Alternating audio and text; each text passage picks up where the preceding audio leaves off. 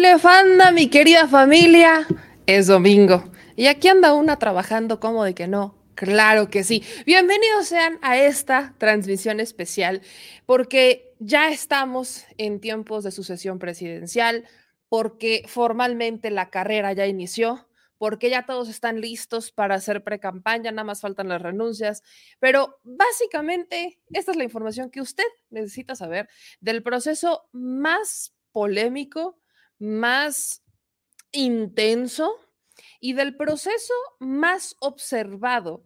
Es el proceso interno en un partido político más observado por México. ¿Por qué? Porque hasta este momento, un año antes de la sucesión presidencial, no hay ninguna medición que indique que pudiera ganar algún aspirante de oposición. Así que solamente tenemos la certeza hasta este momento y no creo que nada cambie, sobre todo cuando gobierna eh, Morena más del 70% del territorio nacional. No creo que vaya a cambiar. Así que en este momento sabemos que el que sea o la que sea que gane el proceso interno en Morena será el próximo presidente o presidenta del país. Así que tenemos que estar muy pendientes, hay que observarlo con lupa y la neta es que no nos quisimos esperar hasta mañana lunes para hacer el análisis de lo que usted necesita saber sobre este proceso en particular. Así que les voy a pedir que como ya van llegando, yo sé que es domingo, que andan así como de, ¿qué haces meme en vivo a esta hora y en domingo? ¿Qué pasó?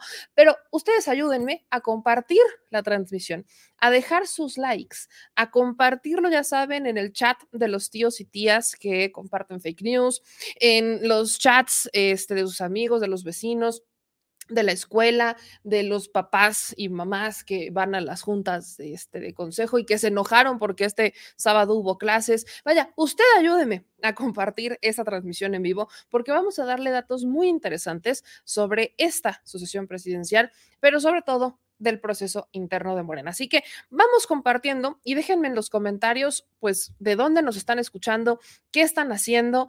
Eh, vaya, yo aquí en sorprendida. Nos dice Patti que los estoy sorprendiendo en domingo. Ya empezaron a compartir a mi banda de Facebook y de YouTube, así que cáiganle, mi gente.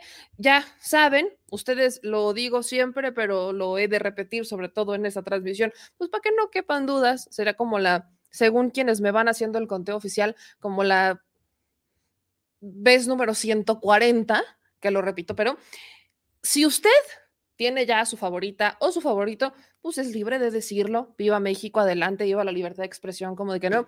Pero en este espacio, aquí, no hay favoritos, así que el pueblo manda y ustedes ayúdenme con sus comentarios porque aquí vamos a darles información importantísima. Acá nos dice Manuel que estaba a punto de prender la consola. Este, nos ven desde el Estado de México, desde Jalisco, desde la Bahía de Xochimilco.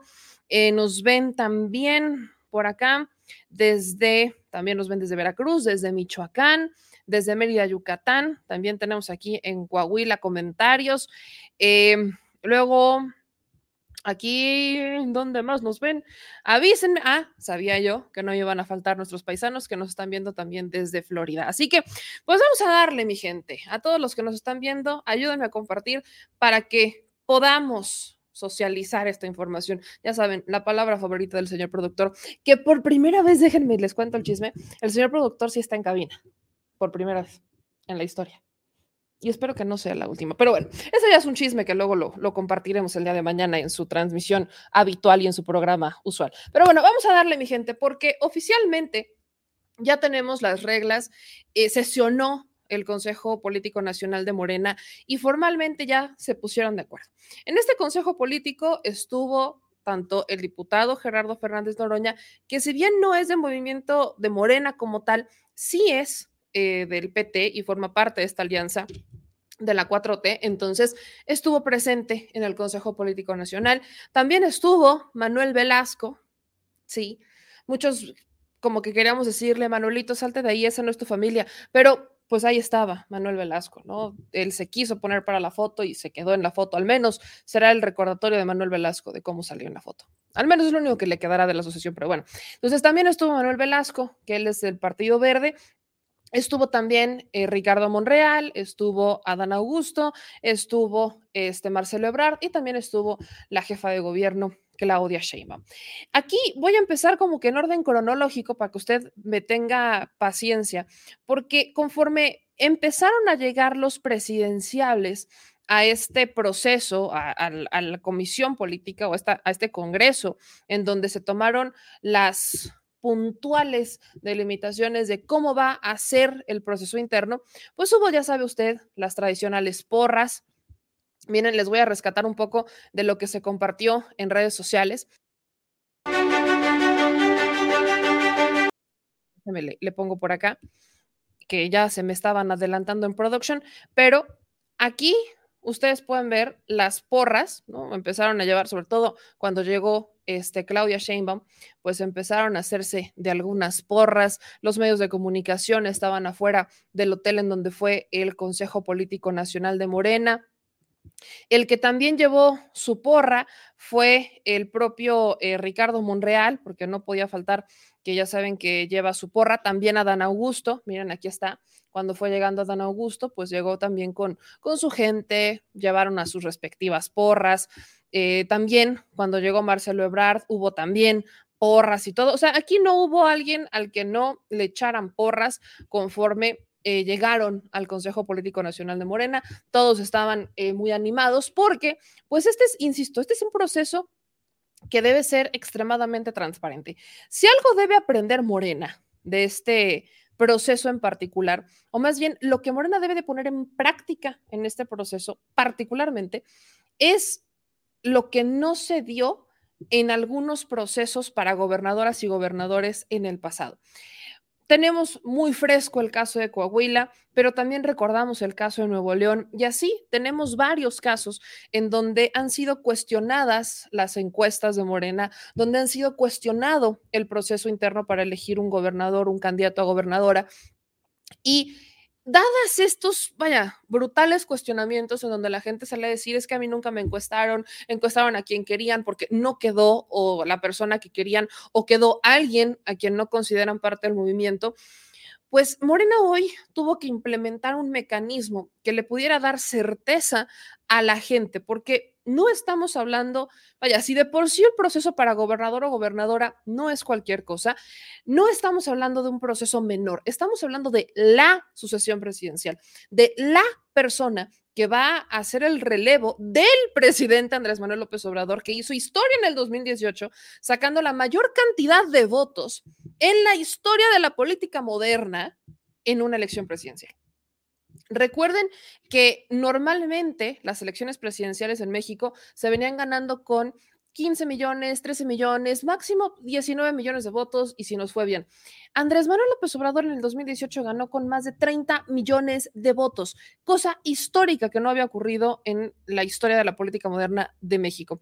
Entonces, estamos hablando del proceso que le va a hacer el relevo a ese movimiento, a este presidente que llegó con un fenómeno que se ha ido, vaya, ha ido arrastrando elecciones en los estados desde 2018 hasta la fecha. Vaya, en cinco años que lleva Morena como tal gobernando, porque es partido ya desde 2015, 2016, como tal, Morena en este corto periodo literalmente desplazó al PRI.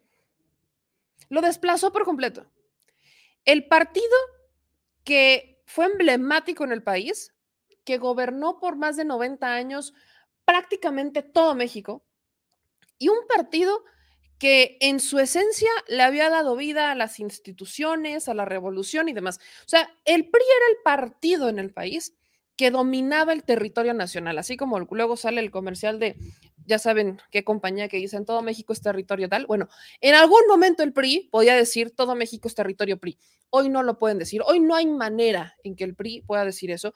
Y desde el fenómeno de Andrés Manuel López Obrador, desde este fenómeno del 2018, han ido desplazando estados tras estados tras estados. Entonces, hoy Morena llega a gobernar más del 70% del territorio nacional.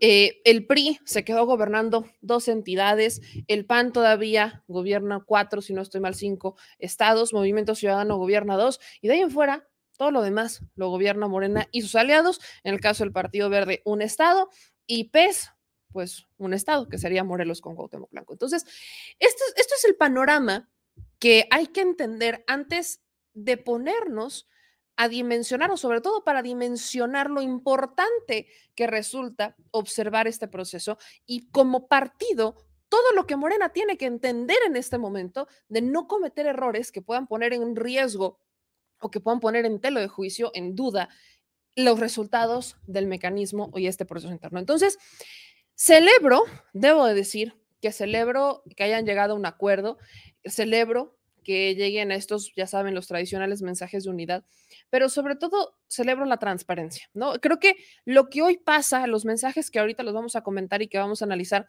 son un primer mensaje de transparencia. Habrá que ver si continuamos con esa transparencia ya los primeros días de septiembre, que es cuando sabremos los resultados, pero al menos hasta este momento tenemos reglas claras. Entonces, quiero que ustedes eh, tengan, vaya, eh, la certeza de cuáles son estas reglas y para eso es justamente esa transmisión. Entonces, después de que llegan, ya saben, todos los, este, pues, los, los, interesados en este caso, como Adán Augusto o como Noroña o vaya, como todos ellos, que fueron llegando que con porras, que fueron llegando que con sus equipos, eh, Monreal llegaba hasta con los peluches y, y demás, Ebrar también con su equipo, etcétera. Se sientan y empiezan a sesionar. El gobernador eh, Durazo es el que preside este Consejo Nacional y entonces delimitaron cuáles iban a ser las reglas claras. La cosa quedó así. Se va a aplicar una encuesta a cargo del partido y va a haber otras cuatro espejos. Entonces, en total estamos hablando de cinco encuestas que le deben dar certeza al partido para elegir quién va a ser el candidato o la candidata. ¿Cuándo sabremos los resultados de estas cinco encuestas? El 6 de septiembre. El 6 de septiembre, el partido va a decir, van a hacer una reunión similar y es entonces cuando van a dar los resultados de estas cinco encuestas. Yo sé que aquí hay muchas dudas sobre las encuestas, así que vamos a profundizar un poco en eso. Va a haber un sorteo para elegir encuestadora. Cada uno de los aspirantes eh, estamos hablando de Manuel Velasco, Noroña, Adán Augusto, Marcelo Ebrard, este, Ricardo Monreal, la jefa de gobierno, van a proponer dos casas encuestadoras a las que ellos les tengan confianza o a que sus equipos les tengan confianza. Van a poner así como en una tipo tómbola, van a decir, a ver, yo quiero estas dos encuestadoras. Entonces, el 12 de este mes van a realizar un sorteo y van a sacar cuatro cuatro casas encuestadoras de este sorteo que va a ser pues, completamente al azar. Y ya estas cuatro casas encuestadoras serán las que vayan a hacer las encuestas espejo, además de las que va a hacer el partido, que es una. ¿Cuándo va a ser el día de la encuesta? El 31 de agosto. Eso quiere decir que del 16 de junio al 30 de agosto, todos van a estar haciendo pre-campaña. Van a recorrer México libremente. ¿Por qué digo libremente? Porque a más tardar este viernes, todos deben renunciar a sus cargos. Oficial. A más tardar el viernes de esta semana, que eh, sería, si no estoy mal, si mi calendario no me falla, viernes 16. A más tardar el viernes 16, todos deben haber renunciado a los cargos que tengan. La jefa de gobierno deberá renunciar, el secretario de gobernación deberá renunciar, este, los demás ya presentaron sus solicitudes de licencia, entonces, pues prácticamente ya todos deben haber renunciado para el 16. Además, que es importante, hubo ciertas cláusulas, como es, todos tienen que firmar una carta compromiso de que estarán de acuerdo con los resultados, que están de acuerdo con el procedimiento, y en esta misma carta compromiso tienen que, o más bien llegaron a un acuerdo en el que no van a ir o no van a hablar mal de los otros. Cero campaña, eh, ni guerra sucia, ni campaña negra en contra de los demás competidores. Nada, se tienen que limitar a hablar sobre sus propuestas, sus ideas, lo que quieran, mientras no sea una campaña en contra de los demás.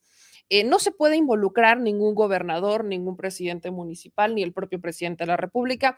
No se puede involucrar nadie que tenga un cargo en Morena, nadie que tenga, o sea, nadie que tenga cargos representativos puede involucrarse en esta campaña.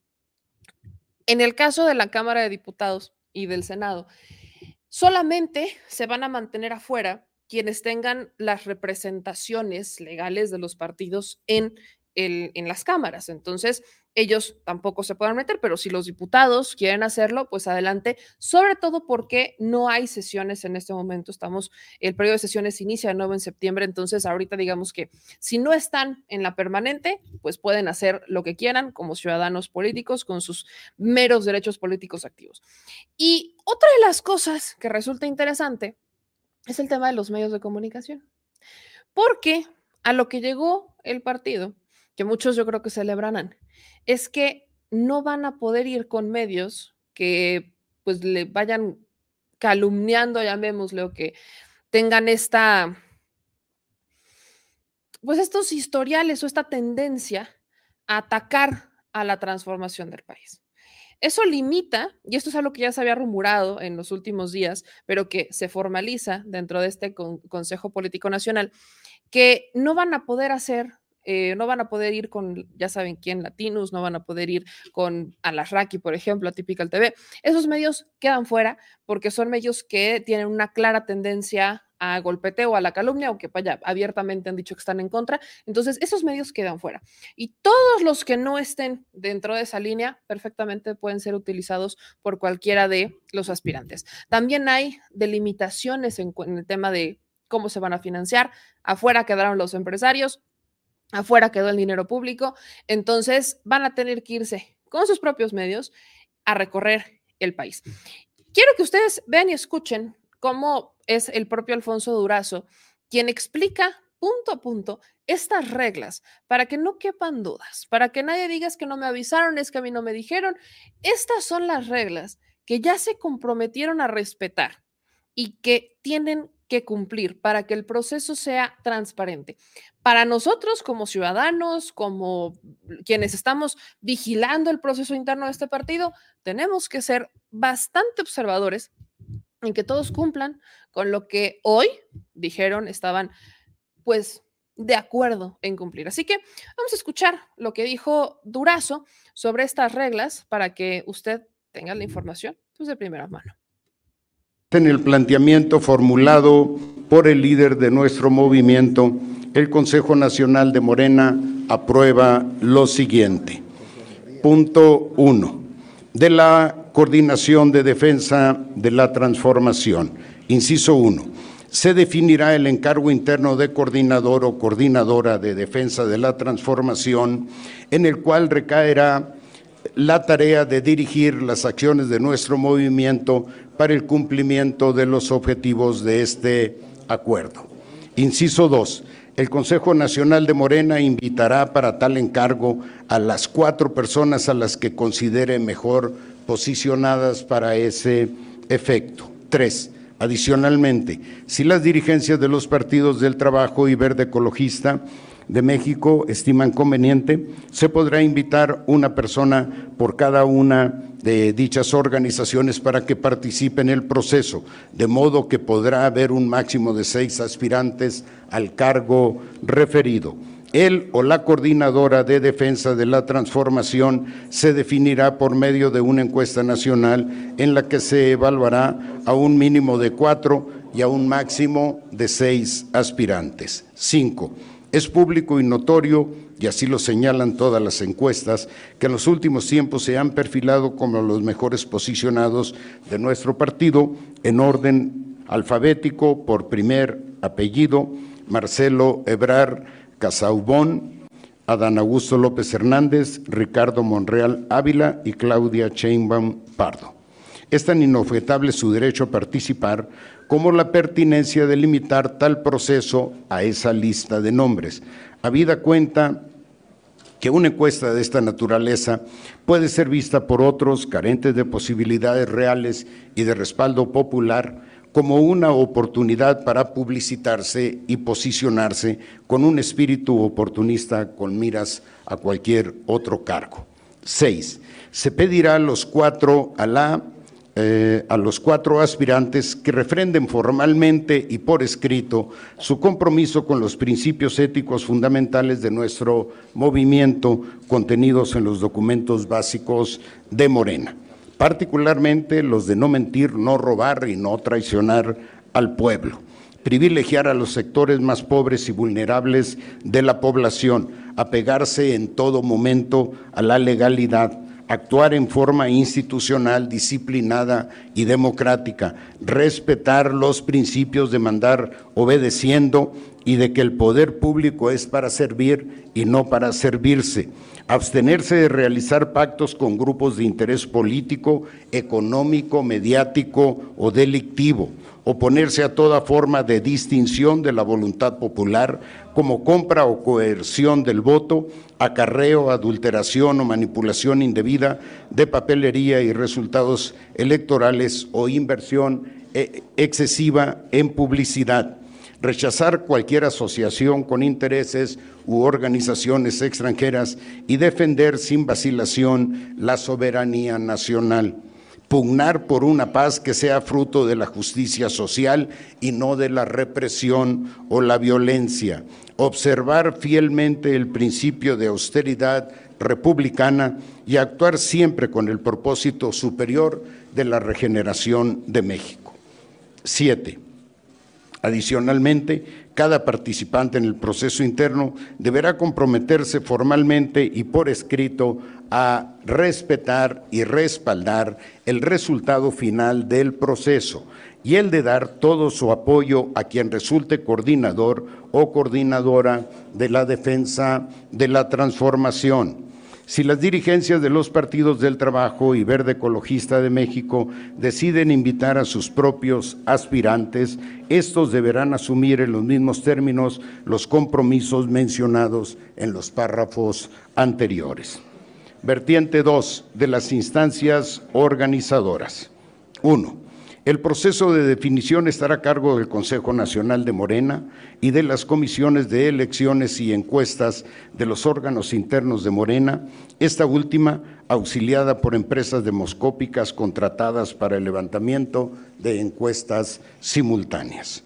Número dos, se solicitará a los órganos internos de Morena que renueven y o ratifiquen a las y los integrantes de sus comisiones nacional de elecciones y de encuestas, los cuales deberán ser imparciales, aptos para la tarea y ajenos a cualquier interés faccioso, así como a cualquier aspiración a cargo a cargos de elección popular y probablemente leales a los principios de nuestro movimiento.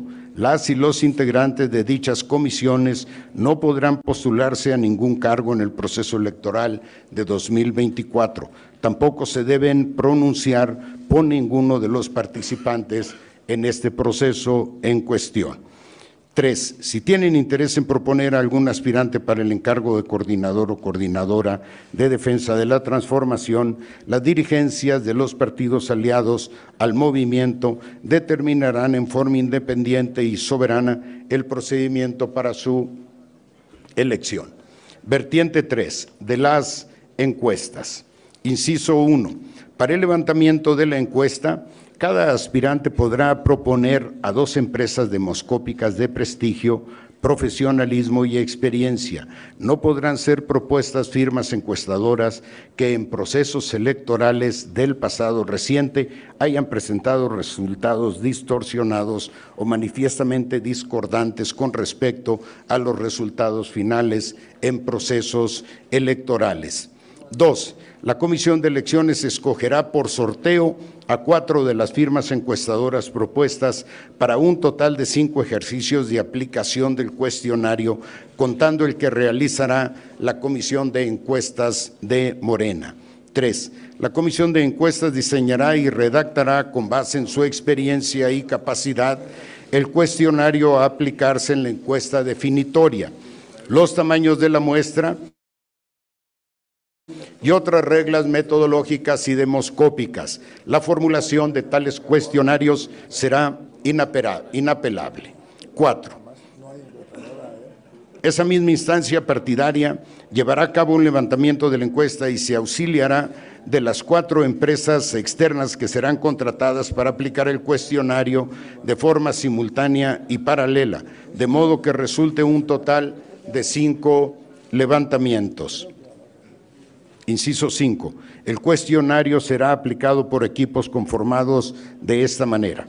un coordinador designado por la Comisión de Encuestas, un encuestador, ya sea del partido o de una empresa externa, un representante de cada uno de los aspirantes. Cada cuestionario tendrá un número de folio y un talón desprendible con el mismo número. El talón se separará y se entregará a la persona encuestada para que marque en secreto en un formato de recuadros el nombre de la persona que prefiera para representar al movimiento. Dicho talón se depositará en una urna portátil sellada que deberá ser entregada por el equipo a la comisión de encuestas al término de la jornada de levantamiento de los cuestionarios. Siete, los equipos encuestadores elaborarán un acta al inicio de cada jornada de levantamiento en la que consten el número de cuestionarios recibidos y sus números de folio. Todos los integrantes del equipo deberán firmar el documento. Al término de la jornada, los equipos encuestadores redactarán un acta en la que consignarán el número de cuestionarios aplicados y sus folios y hará formal entrega de la documentación a la comisión de encuestas. Nueve al término de los levantamientos, la comisión de encuestas procesará los cuestionarios a fin de generar los resultados consolidados. En sesión aparte, abrirán las urnas y procederá al recuento de los talones. En este proceso de cómputo participará un representante de cada aspirante a la coordinación de la defensa de la transformación, así como un integrante por cada una de las empresas encuestadoras. Diez en caso de que los resultados de los cinco levantamientos resulten discordantes, se escogerá a los tres o cuatro que coincidan entre sí. Once. Inmediatamente después de terminar el recuento, la comisión de encuestas entregará los resultados a la presidencia del Consejo Nacional. El 12. El resultado final de la encuesta será inapelable. Vertiente 4 del calendario. 1. Esta propuesta será presentada en el Consejo Nacional de Morena. Quienes acepten participar deberán manifestarlo formalmente y por escrito ante la Comisión Nacional de Elecciones del CEN de Morena a más tardar el viernes 16 de junio del presente año. En este periodo deberán firmar los compromisos referidos en los incisos 6 y 7 del punto 1 de este documento y presentar sus propuestas de firmas encuestadoras. 3. Las y los aspirantes a participar en las encuestas deberán renunciar a sus cargos o puestos de representación en la misma eh, fecha en que se registren ante la Comisión de Elecciones. 4. Las mismas fechas y condiciones estipuladas en los puntos anteriores se aplicarán en el caso de que los aliados decidan que se invite a un o una aspirante a participar en la encuesta. Cinco, quienes aspiren a la coordinación de defensa de la transformación podrán iniciar sus recorridos por el país a partir del lunes 19 de junio y suspenderlos a más tardar el domingo 27 de agosto. En lo sucesivo, se abstendrán de cualquier acción o de formular declaraciones relacionadas con el proceso. 6. Los levantamientos de la encuesta deberán llevarse a cabo del lunes 28 de agosto al domingo 3 de septiembre.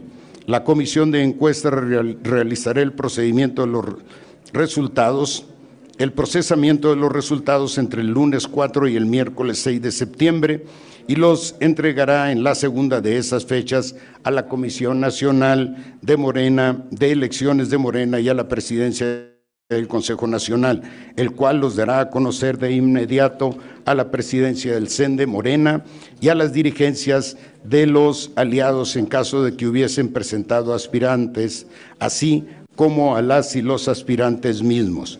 El resultado final de las encuestas será divulgado de manera oficial en un acto público el mismo miércoles 6 de septiembre con la asistencia de los representantes de los máximos órganos de dirección de Morena y de haber participantes de los aliados por los dirigentes de estos. Estarán presentes asimismo quienes hayan participado en la encuesta. Vertiente 5 de la promoción de la Cuarta Transformación.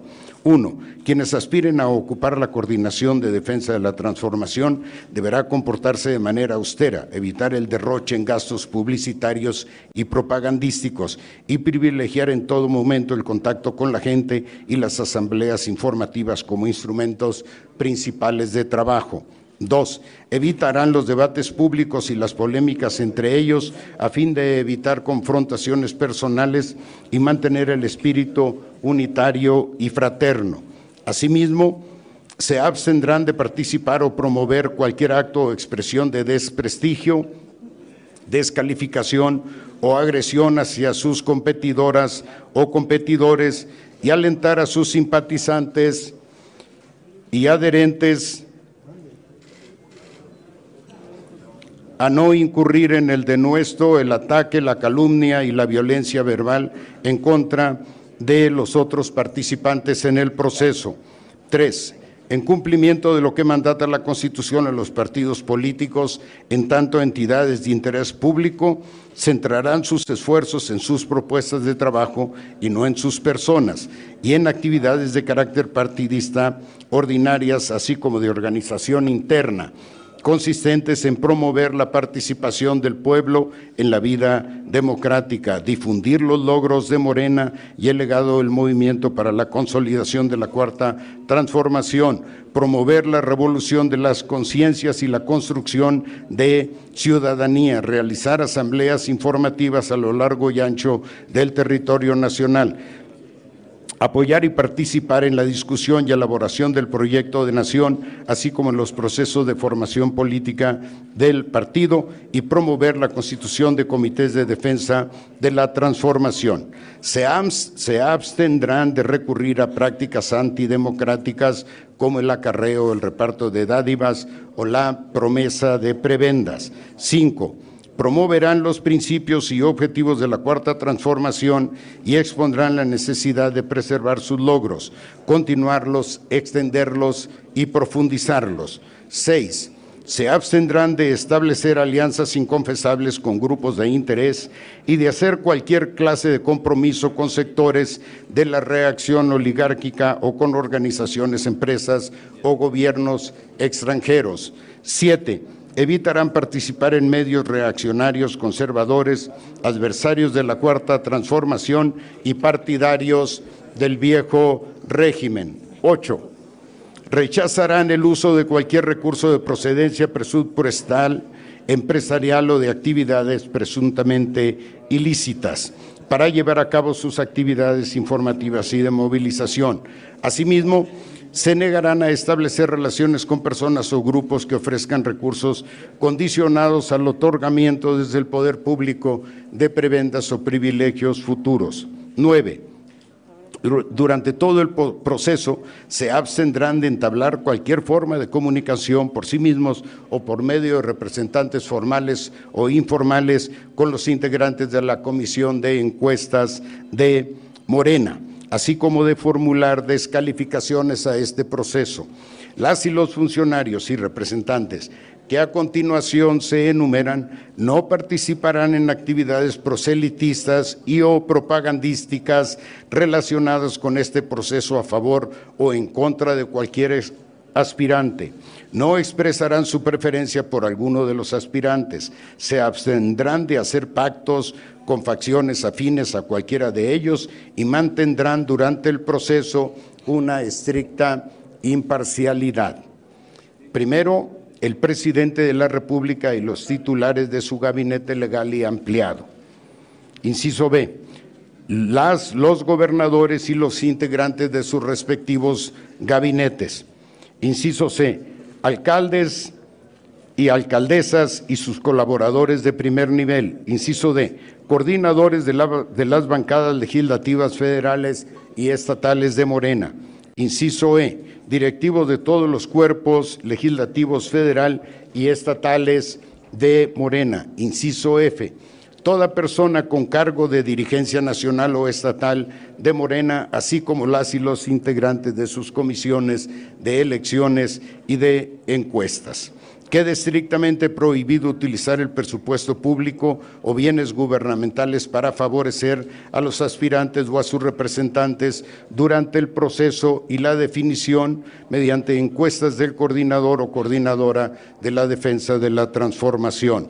Las y los aspirantes a la coordinación así como sus simpatizantes y adherentes, tendrán siempre presente que el quebrantamiento de las normas anteriores, lejos de favorecerlos, se traducirán en su desprestigio y en la pérdida de confianza por parte del pueblo. Asimismo, deben tener siempre presentes que las y los integrantes del movimiento y del partido se caracterizan por ser mujeres y hombres conscientes y libres, no manipulables y por anteponer siempre la honestidad. Consideraciones finales.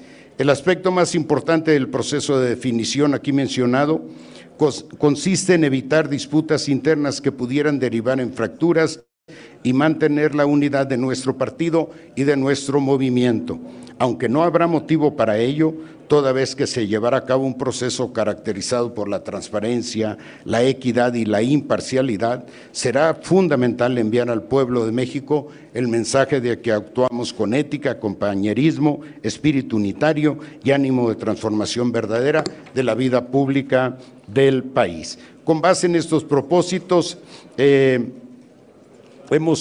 eh, el Consejo propone, recomienda lo siguiente a quien vaya a ocupar la coordinación de la defensa de transformación, que invite a quienes hayan quedado posicionados en la encuesta en el segundo y tercer lugares a colaborar en su tarea y que, en caso de que se alcance el objetivo, se les permita escoger entre una invitación a ocupar una posición para mejorar la gestión pública o ser propuestos para la coordinación de, Morena en defensa del federalismo o la coordinación de Morena para la defensa de la representación popular. El partido, por su parte, ofrecerá a las demás personas que hayan participado en la encuesta posiciones en, relación para la defensa del federalismo y de la representación eh, popular. Ello en el espíritu de que nadie entre quienes participen se queden al margen de nuestra lucha por la transformación de México. Quedará patente de esa manera que las diferencias entre nosotros son de forma y de matiz, no de fondo ni de principios y mucho menos de propósitos. En la presente circunstancia, nuestro partido nuestro movimiento tienen ante sí la posibilidad de impulsar un avance histórico en la vida política nacional, llevar a cabo como partido gobernante la construcción de un proceso de forma democrática, transparente, equitativa, justa y con apego y respeto a la voluntad del pueblo. Con esto habremos logrado Así, un paso trascendente en el propósito de hacer de la vida pública de nuestro país una vida cada vez más pública y de conseguir la democratización verdadera de México. Pues ahí está. Esas son las reglas de Morena para decidir quién va a ser el o la candidata a la sucesión presidencial del 2024. Es muy importante, voy a hacer este brevísimo resumen, porque veo, vi sus comentarios y algunos tenían dudas de si se le iba a preguntar a la gente o no. Sí se les va a preguntar a través del mecanismo de encuestas. Son cinco encuestas las que se van a realizar. Una es de la comisión de encuestas del propio partido, que es la que normalmente lleva la batuta, pero las encuestas espejo, que son cuatro, son las que le van a dar certeza a la encuesta interna de Morena. Entonces, la intención es que si la encuesta de Morena dice que va arriba al perfil A, se pueda verificar con las demás encuestadoras, con las otras cuatro encuestadoras, si es, eso es cierto y de esa manera dar certeza al resultado final que se estará publicando a partir del 6 de septiembre. Esto quiere decir que Morena tiene sus propios procesos, que ya los estaremos explorando esta semana para explicarles cómo es. Morena tiene su propio mecanismo de encuestas y las otras cuatro casas encuestadoras de donde van a salir, cada uno de los aspirantes va a poder proponer dos se va a hacer un sorteo y de ese sorteo se van a elegir cuatro casas encuestadoras para que hagan las encuestas espejo, cada una de ellas con su propia metodología, a su propio estilo, es como estarán realizando este muestreo. Esto es importante decírselos porque pues es un proceso abierto prácticamente, no está cerrado solamente a la militancia del partido, está abierto a cómo las encuestadoras lo vayan manejando. El que se maneja, digamos, de forma interna, pues será el de, eh, el de Morena. Y ya empezamos a ver algunas reacciones que comentaremos más adelante, porque no va a haber debates. Y este es un punto que el diputado eh, con licencia ahora y aspirante del PT, Gerardo Fernández Noroña, pues debate mucho porque él quería que se dieran debates, algo que también en su momento había propuesto Marcelo Ebrard, querían estos debates para pues medirse, como proponer, lanzar sus propuestas a, la gente en general, pero no va a pasar.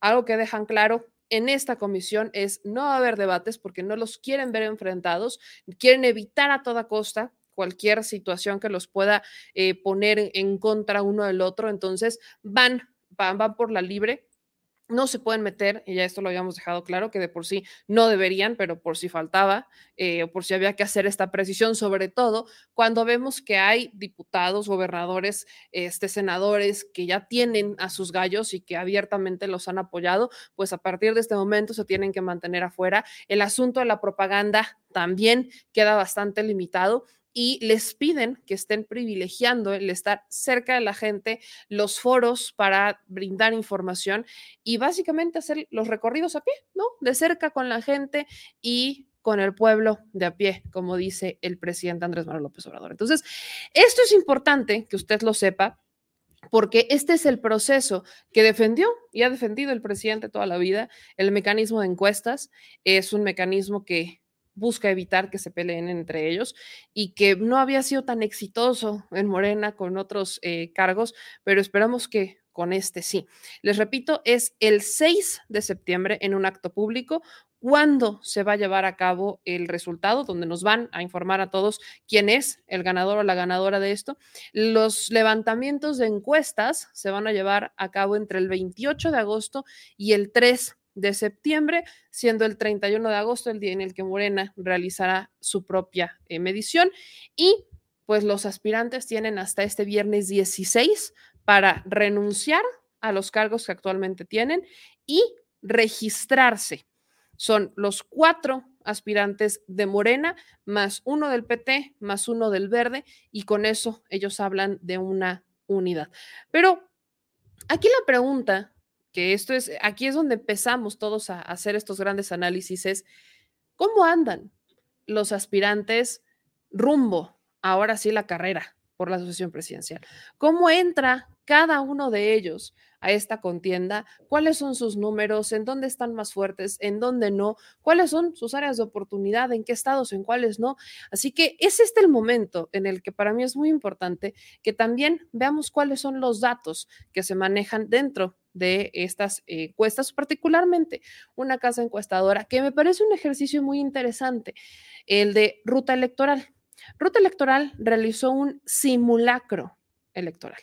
Y este simulacro me parece muy importante que lo tengamos sobre la mesa, porque pues se hizo como si fuera a haber una votación, vamos a ver, y estos son los que están en la contienda, cómo le van a hacer. Así que necesito que ustedes me pongan atención porque vamos a hablar en este momento sobre estos resultados de este primer simulacro electoral que se hace rumbo a la sucesión presidencial de 2024 y que nos da los datos para pues medir más o menos cómo andan en punto de partida los que hoy buscan ser el relevo del presidente Andrés Manuel López Obrador y encabezar el poder ejecutivo en este país a partir de 2024. Así que, si me permiten, vamos a hablar sobre ruta electoral.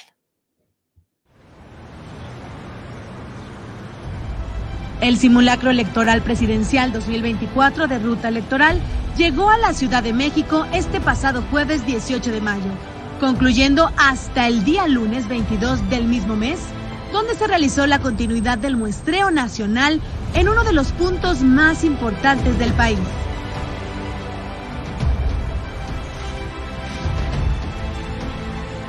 En este simulacro se encuesta a la ciudadanía para conocer la percepción de aspirantes con posibilidad de convertirse en candidatos rumbo a los comicios del 2024 a nivel nacional y estatal.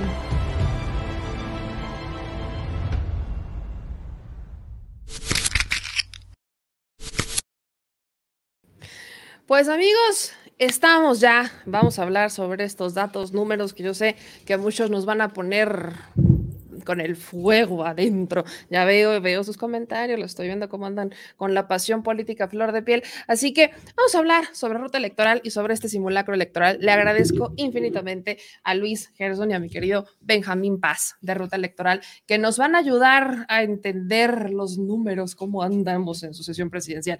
Muchas gracias por acompañarnos en este programa. Bueno, pues muchas gracias, Meme, por la invitación.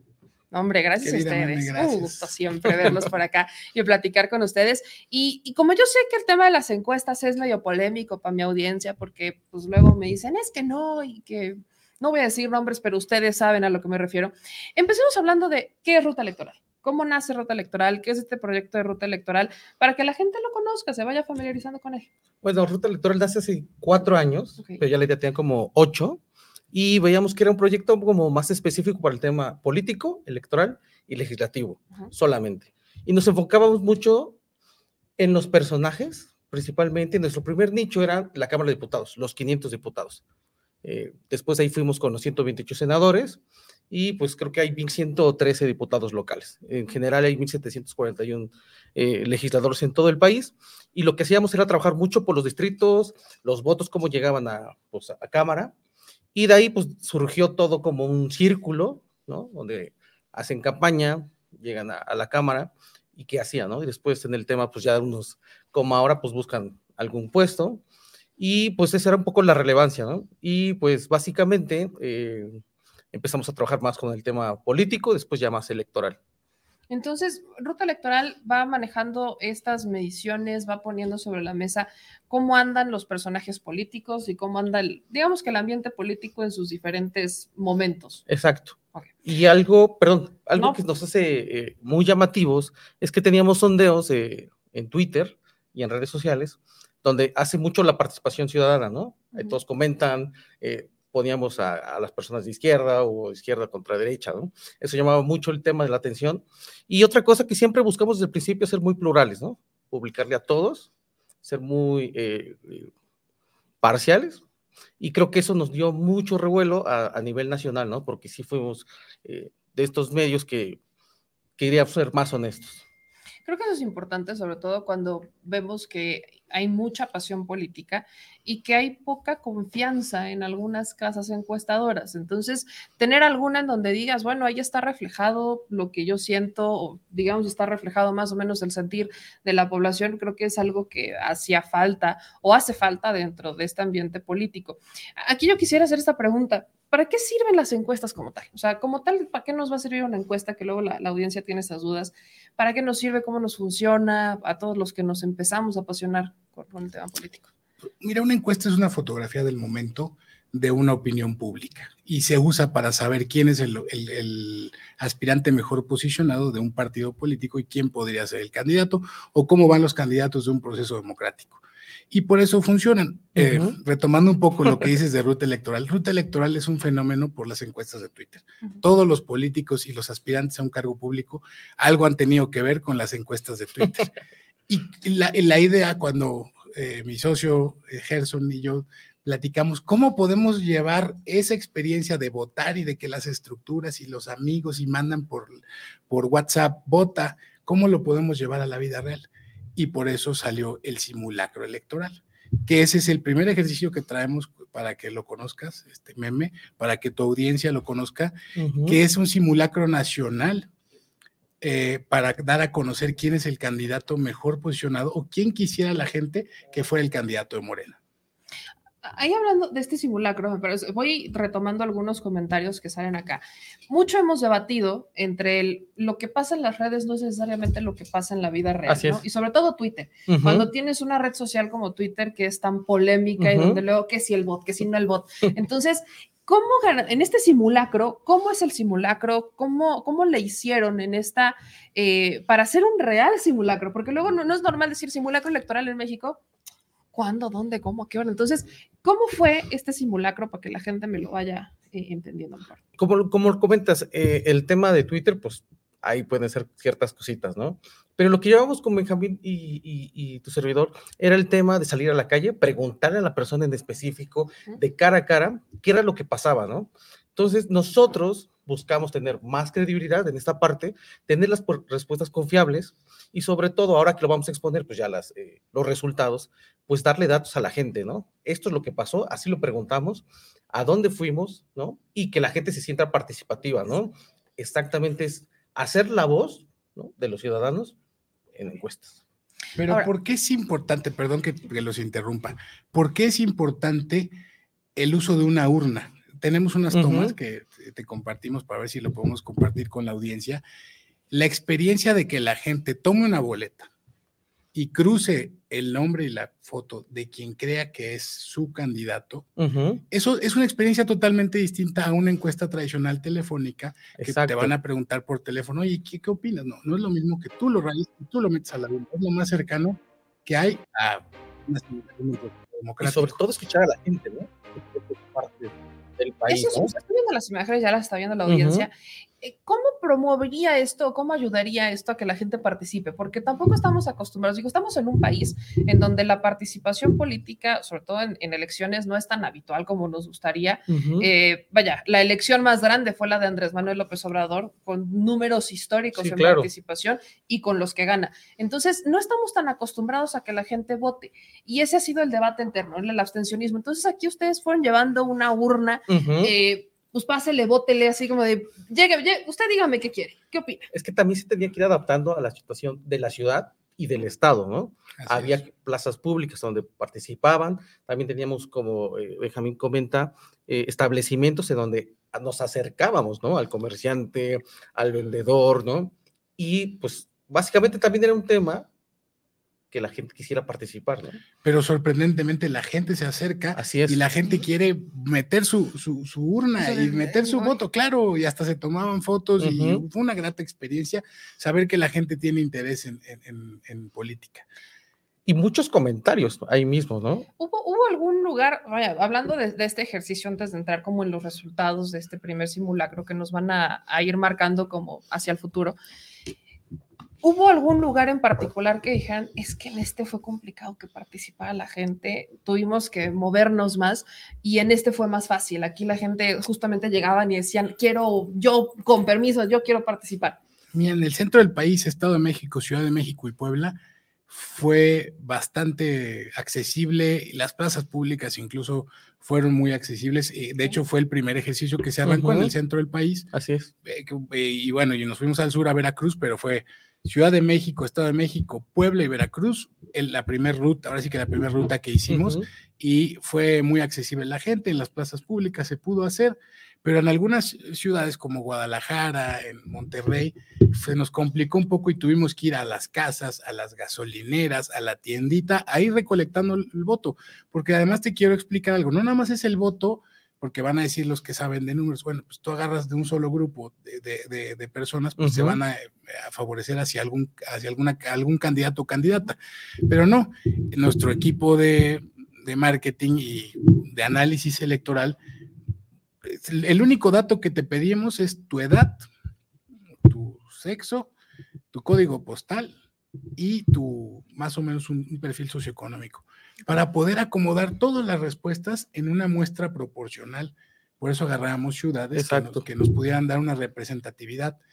Hoy es el primer análisis, ¿no? O sea, hoy estamos lanzando este primer simulacro en una situación política que es en el banderazo de salida de los precandidatos del partido Morena. Así es. Y vamos a estar midiendo constantemente y vamos a incorporar nuevas ciudades para poder, eh, poder tener mayor entendimiento de, de, la situación política. Y ojo, porque ya, ya nos han dicho, ¿por qué solo los candidatos de manera? Bueno, pues porque son los que ya más claros están quiénes son. Quisiera ver ya que de, la oposición se organice y tener un, este un panorama más claro un panorama más claro para poderlos como para poderlos medir no sí, porque estos son como 40 siguen y después vamos a medir Morena contra la oposición. Y traemos datos ahorita traemos datos de los nueve estados de en donde hay elecciones para gobernador. Pero decidimos reservarlos para la segunda entrega. Hoy vamos a dar a conocer únicamente de los de los precandidatos de Morena quién es el que tiene la preferencia de las personas. Y en la próxima entrega, en la edición número uno del podcast de Ruta Electoral, eh, vamos a presentar el desarrollo por estado para ir conociendo cómo se va desenvolviendo eh, pues la, opinión de la gente, ¿no? Y obviamente se van a ir moviendo, van a pasar cosas, van a tener más tiempo que hacer los precandidatos y ya van a estar separados del cargo público. Entonces es muy interesante este punto de partida que tenemos. Yo los invito a que si nos ven, si ven la, la urna, participen, se acerquen y pues confíen en ruta electoral porque nosotros venimos de los medios electrónicos, al revés que las casas encuestadoras que ahora tienen cuentas de redes sociales.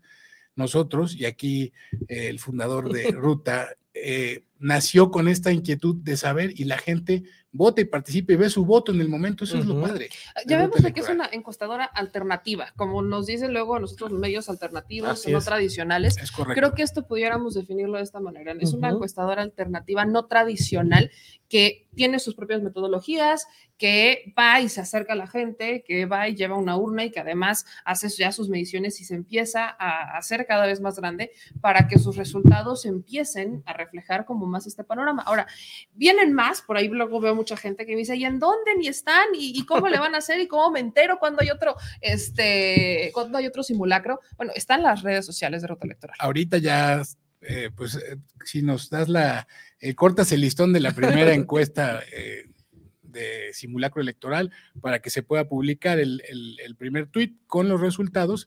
Y bueno, pues, si, si se puede, meme, pues corremos el video con la presentación de las gráficas y revisemos el resultado y platicamos un poco de los datos. Vamos a darle.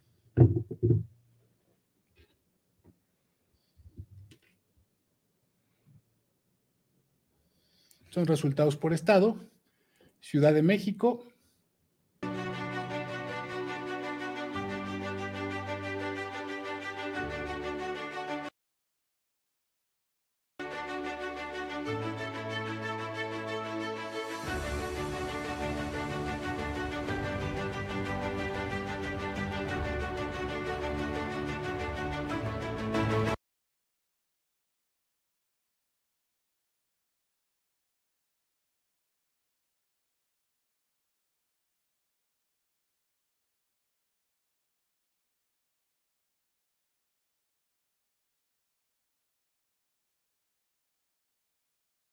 digo, que quiero que también tengamos en mente el contexto en el que estamos, porque es importante ubicar que no todos han estado haciendo una campaña abierta en todo su tiempo y demás.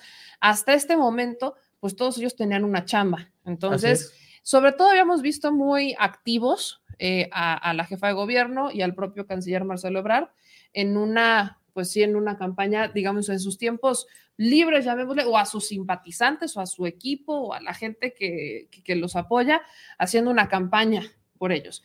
En el caso del secretario de gobernación, él ha sido quizás el, y corríjame si me equivoco, pero él ha sido el más reservado hasta este momento, de decir, sí quiero, pero me voy a esperar a los tiempos, no hay que ser impacientes y demás. Entonces, eh, el propio secretario de Gobernación que renunciará esta semana, como ya lo dictaron, pues también tendrá que empezar su... Está esperando los tiempos del señor, pero no sabemos de, cuál señor. Está esperando los este, tiempos del señor, su paisano, dijo. Un paisano una vez le dijo. Este, en el caso de, de Noroña, pues Noroña está arriba de Monreal, prácticamente en todas las que voy viendo, y también Ricardo Monreal ha sido bastante activo, pero pues no, parece que los números no, no le dan. Y Noroña, pues ahí está haciendo su, luchita, ¿no? El efecto Noroña es sorprendente porque yo como experto en, estrategia digital, pues tú lo ves muy presente en todos los comentarios, en todo, y pareciera que fueran bots, pero pues ya tenemos videos y, ya tenemos documentado que la gente, así como reacciona en comentarios, pues lo, pide, lo pide este, a Fernández Noroña, ¿no? Eh, son, son números este, de la calle. Son... ahí, voy a pausarle, porque ahí es donde justamente tenemos el, panorama, todo lo que acaban de ver, digamos que en, una versión resumida. Aquí está, digamos que todo el, panorama de los, de los estados donde se realizó este, este primer censo, llamémosle. Y si vamos dándonos cuenta, tenemos a una Claudia Sheinbaum prácticamente encabezando todas las encuestas o estando como en un primer lugar, seguida de un Marcelo Ebrard. Y el tercer lugar, dependiendo del estado, se va disputando entre Adán Augusto y Noroña. Así es. Y dejan a un eh, Monreal pues, hasta, hasta el final, en un, en un quinto lugar, ¿no? Y también hay que tomar en cuenta el tiempo de vida política que tiene en redes sociales y de exposición Fernández Noroña. Vamos a ver al secretario de Gobernación caminar ahora en estos, en estos meses de pre-campaña que anuncia el partido y, sin duda habrá movimientos y habrá números, ¿no? Vamos a, vamos a estar expectantes de lo que pueda pasar y este... Y le vamos a dar el seguimiento. Y bueno, hay estados, aquí, hay estados eh, como Nuevo León donde el, canciller se lleva la, se lleva la posición y baja, por ejemplo, Baja California también, ¿no? O sea... Y, me, hace sentido, porque vaya, por eso ahí es donde quizás quiero como interrumpir un poco, porque estos números no son, no son diferentes a lo que marcan otras encuestadoras. Y aquí es en donde entra esta pregunta de que quizás muchos se hacen, ¿por qué? Y que justo en el proceso interno va a ser importante entender. ¿Por qué vemos que estas encuestadoras o que a veces las encuestadoras tienen resultados similares cuando tienen metodologías distintas? Vaya, quizás ustedes como expertos, eh, también en temas de estrategia y expertos en este tema, nos puedan ayudar a la audiencia que hoy nos estamos involucrando mucho más en esto. ¿Por qué luego vemos que estos resultados empiezan a aparecer? Porque si usted a toda nuestra audiencia ve de más encuestadoras, no están, vaya, los resultados, quizás los números sean diferentes, pero si vemos los lugares, no son distintos a los que manejan las demás encuestadoras. En el caso, por ejemplo, de Ebrard, me hace sentido Nuevo León. Tomemos en cuenta que ha estado bastante pegado al gobernador Samuel García, que ha estado bastante pegado en el tema de Tesla. Ahí, de hecho, fue una de sus presentaciones de libros, etcétera. Entonces, me hace un poco de sentido el caso de Marcelo Ebrard en Nuevo León. Además, tomamos en cuenta el contexto de Nuevo León, que no es un estado donde, eh, pues, tengamos un un afecto a la 4T muy conocido. y si analizas Jalisco, también, Es, un caso donde eh, es un gobierno de movimiento ciudadano y pues está 39-34, están parejos, ¿no? O sea, las cosas están, se están acomodando y creo que es un muy buen punto de partida, muy, muy oportuno tener estos números y poder ir analizando la evolución de los mismos y poder ir viendo qué va pasando, cómo se va desempeñando cada uno de ellos y pues eh, esperar a ir acompañando este proceso del partido. Ese es el compromiso de nosotros con la audiencia, es ir acompañando el proceso de precandidatura de Morena para ir nosotros llevando números y ver cómo evoluciona y pues que se cumplan también las reglas. Y Exacto, ¿no? Que ahora ya, hay reglas y un banderazo. Así es, está más claro. Y, estamos en espera de que la oposición se ponga de acuerdo y pues pueda también participar y, poner reglas claras para que también participemos y empecemos ya a medir a sus candidatos. Y pues eh, se ve complicado, ¿verdad? Porque la oposición está, no, no hay una imagen clara, no hay un buen candidato, no hay un buen líder hasta ahora. Gente muy estridente la que se está posicionando y creo que estamos en espera de eso para poder arrancar con las mediciones. Y bueno, ya tenemos ahí el tema de los resultados generales, ¿no, Benjamín? Así es. Globales eh, ya de estos eh, estados. ahí está, es que es un, triunfo de la doctora Claudia Sheinbaum con, el 41%, 31% Marcelo Ebrard, 11% Adán Augusto, 10% Gerardo Fernández Noroña y 7% el doctor Ricardo Monreal. Así es que eh, con estos números cerramos este primer ejercicio. Estos ya están publicados, ya estarán publicados en las redes de Ruta Electoral, que también los invitamos a que nos sigan, que son, eh, estamos en Twitter, en Instagram, en YouTube y en TikTok. Ahora, y Facebook. Y, en todas las redes sociales, como Ruta Electoral, para más fácil. Busquen el logo de, la, de, la, urnita, azul, eh, no hay pierde, es bastante distintivo. Ahora, quiero insistir en el tema porque ya conozco a mi audiencia, yo sé cómo les gusta. Entonces, aquí preguntas básicas y quiero insistir en esto. Ustedes, al realizar estas mediciones, al, ver estos resultados, ¿qué es lo que ven, digamos, en el papel o por qué podríamos decir que la jefa de gobierno agarra ese lugar, Ebrar de este lugar, el secretario de gobernación? O sea, ¿por qué ya desde la perspectiva del análisis les hace sentido o tiene una cierta lógica que estén ocupando estos lugares cada uno de ellos. Yo creo que la jefa de gobierno ha sido muy disciplinada y ha hecho un trabajo pues muy ordenado en, la Ciudad de México. Claro. La Ciudad de México es la caja de resonancia del país. Todo mundo tiene algo que ver con la Ciudad de México. Y pues eh, se ha movido en, otros estados, ha llevado las políticas públicas de la ciudad y una pequeña pues gira, ¿no? Como, como los que han estado visitando los, los, demás estados. Y pues estamos en espera de que Marcelo Ebrard dice que ahora va a arrancar una campaña más agresiva, ¿no? Entonces, pues se irán acomodando los, los Y quizás también, ¿sabes? Personajes claves, ¿no? Que apoyan a ciertos personajes, ¿no? Como Claudio tiene ciertas eh, diputados, senadores que también. Gobernadores. Exacto, ¿no? de gobernadores hacia Claudia Sheinbaum. Entonces, quizás también eso puede ayudar un poco que tenga un poco más de relevancia en ciertos estados, ¿no? Pero como comentábamos, Nuevo León y Jalisco, pues es un gobierno eh, de Movimiento Ciudadano, los números ahí sí tienen una variedad, ¿no? Pero básicamente yo creo que mucho también los personajes y yo creo que el trabajo, y como decía Benjamín, ¿no?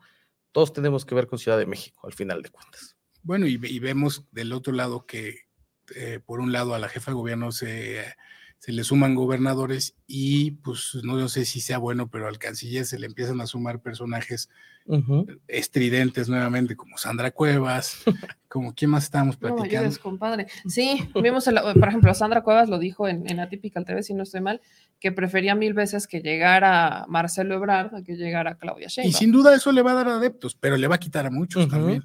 Entonces, Ahora sí que las corcholatas tienen que tener cuidado con quién se juntan, porque eso les puede quitar o, sumar, resultados. Y veremos al secretario de Gobernación, Adán Augusto, veremos a Noroña qué más hace, veremos al doctor Monreal qué hace.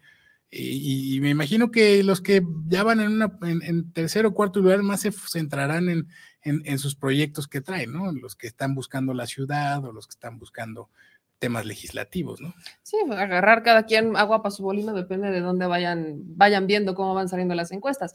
Pero vaya, el caso particular, porque estoy leyendo los comentarios, Adán Augusto, ¿no? Nos dicen, ¿por qué en Tabasco, si él es de Tabasco, no salió fortalecido Adán Augusto? Pues nadie es profeta en su tierra, dice el dicho, ¿no? Y además, pues... Eh, tienes en contra que quizá te pediste licencia de un cargo al que pediste, pero pues bueno, ante un llamado del presidente, pues creo que hay que este, acudir, acudirlo, ¿no? Entonces puede ser que esa parte sea que, ya lo conocen y que además, pues dijeron, bueno, no se terminó un, periodo y ya quiere estar buscando el otro, ¿no? Sí llama, sí llama la atención esos números, pero así son. Pues obviamente en Zacatecas, pues está este, el doctor Monreal, pues le, va, le va mucho mejor, ¿no? Pero sí va a ser muy interesante ver en campaña a Dan Augusto y a Corona, ¿no? Ya abiertamente, ¿no? Que ya tienen todo su tiempo para hacer campaña y que tienen este periodo para formalmente salir a recorrer el país. Entonces, podemos tomar esto como un, vaya, y, quiero dejarlo, no es una encuesta definitiva. Y ahí es donde entra esta pregunta.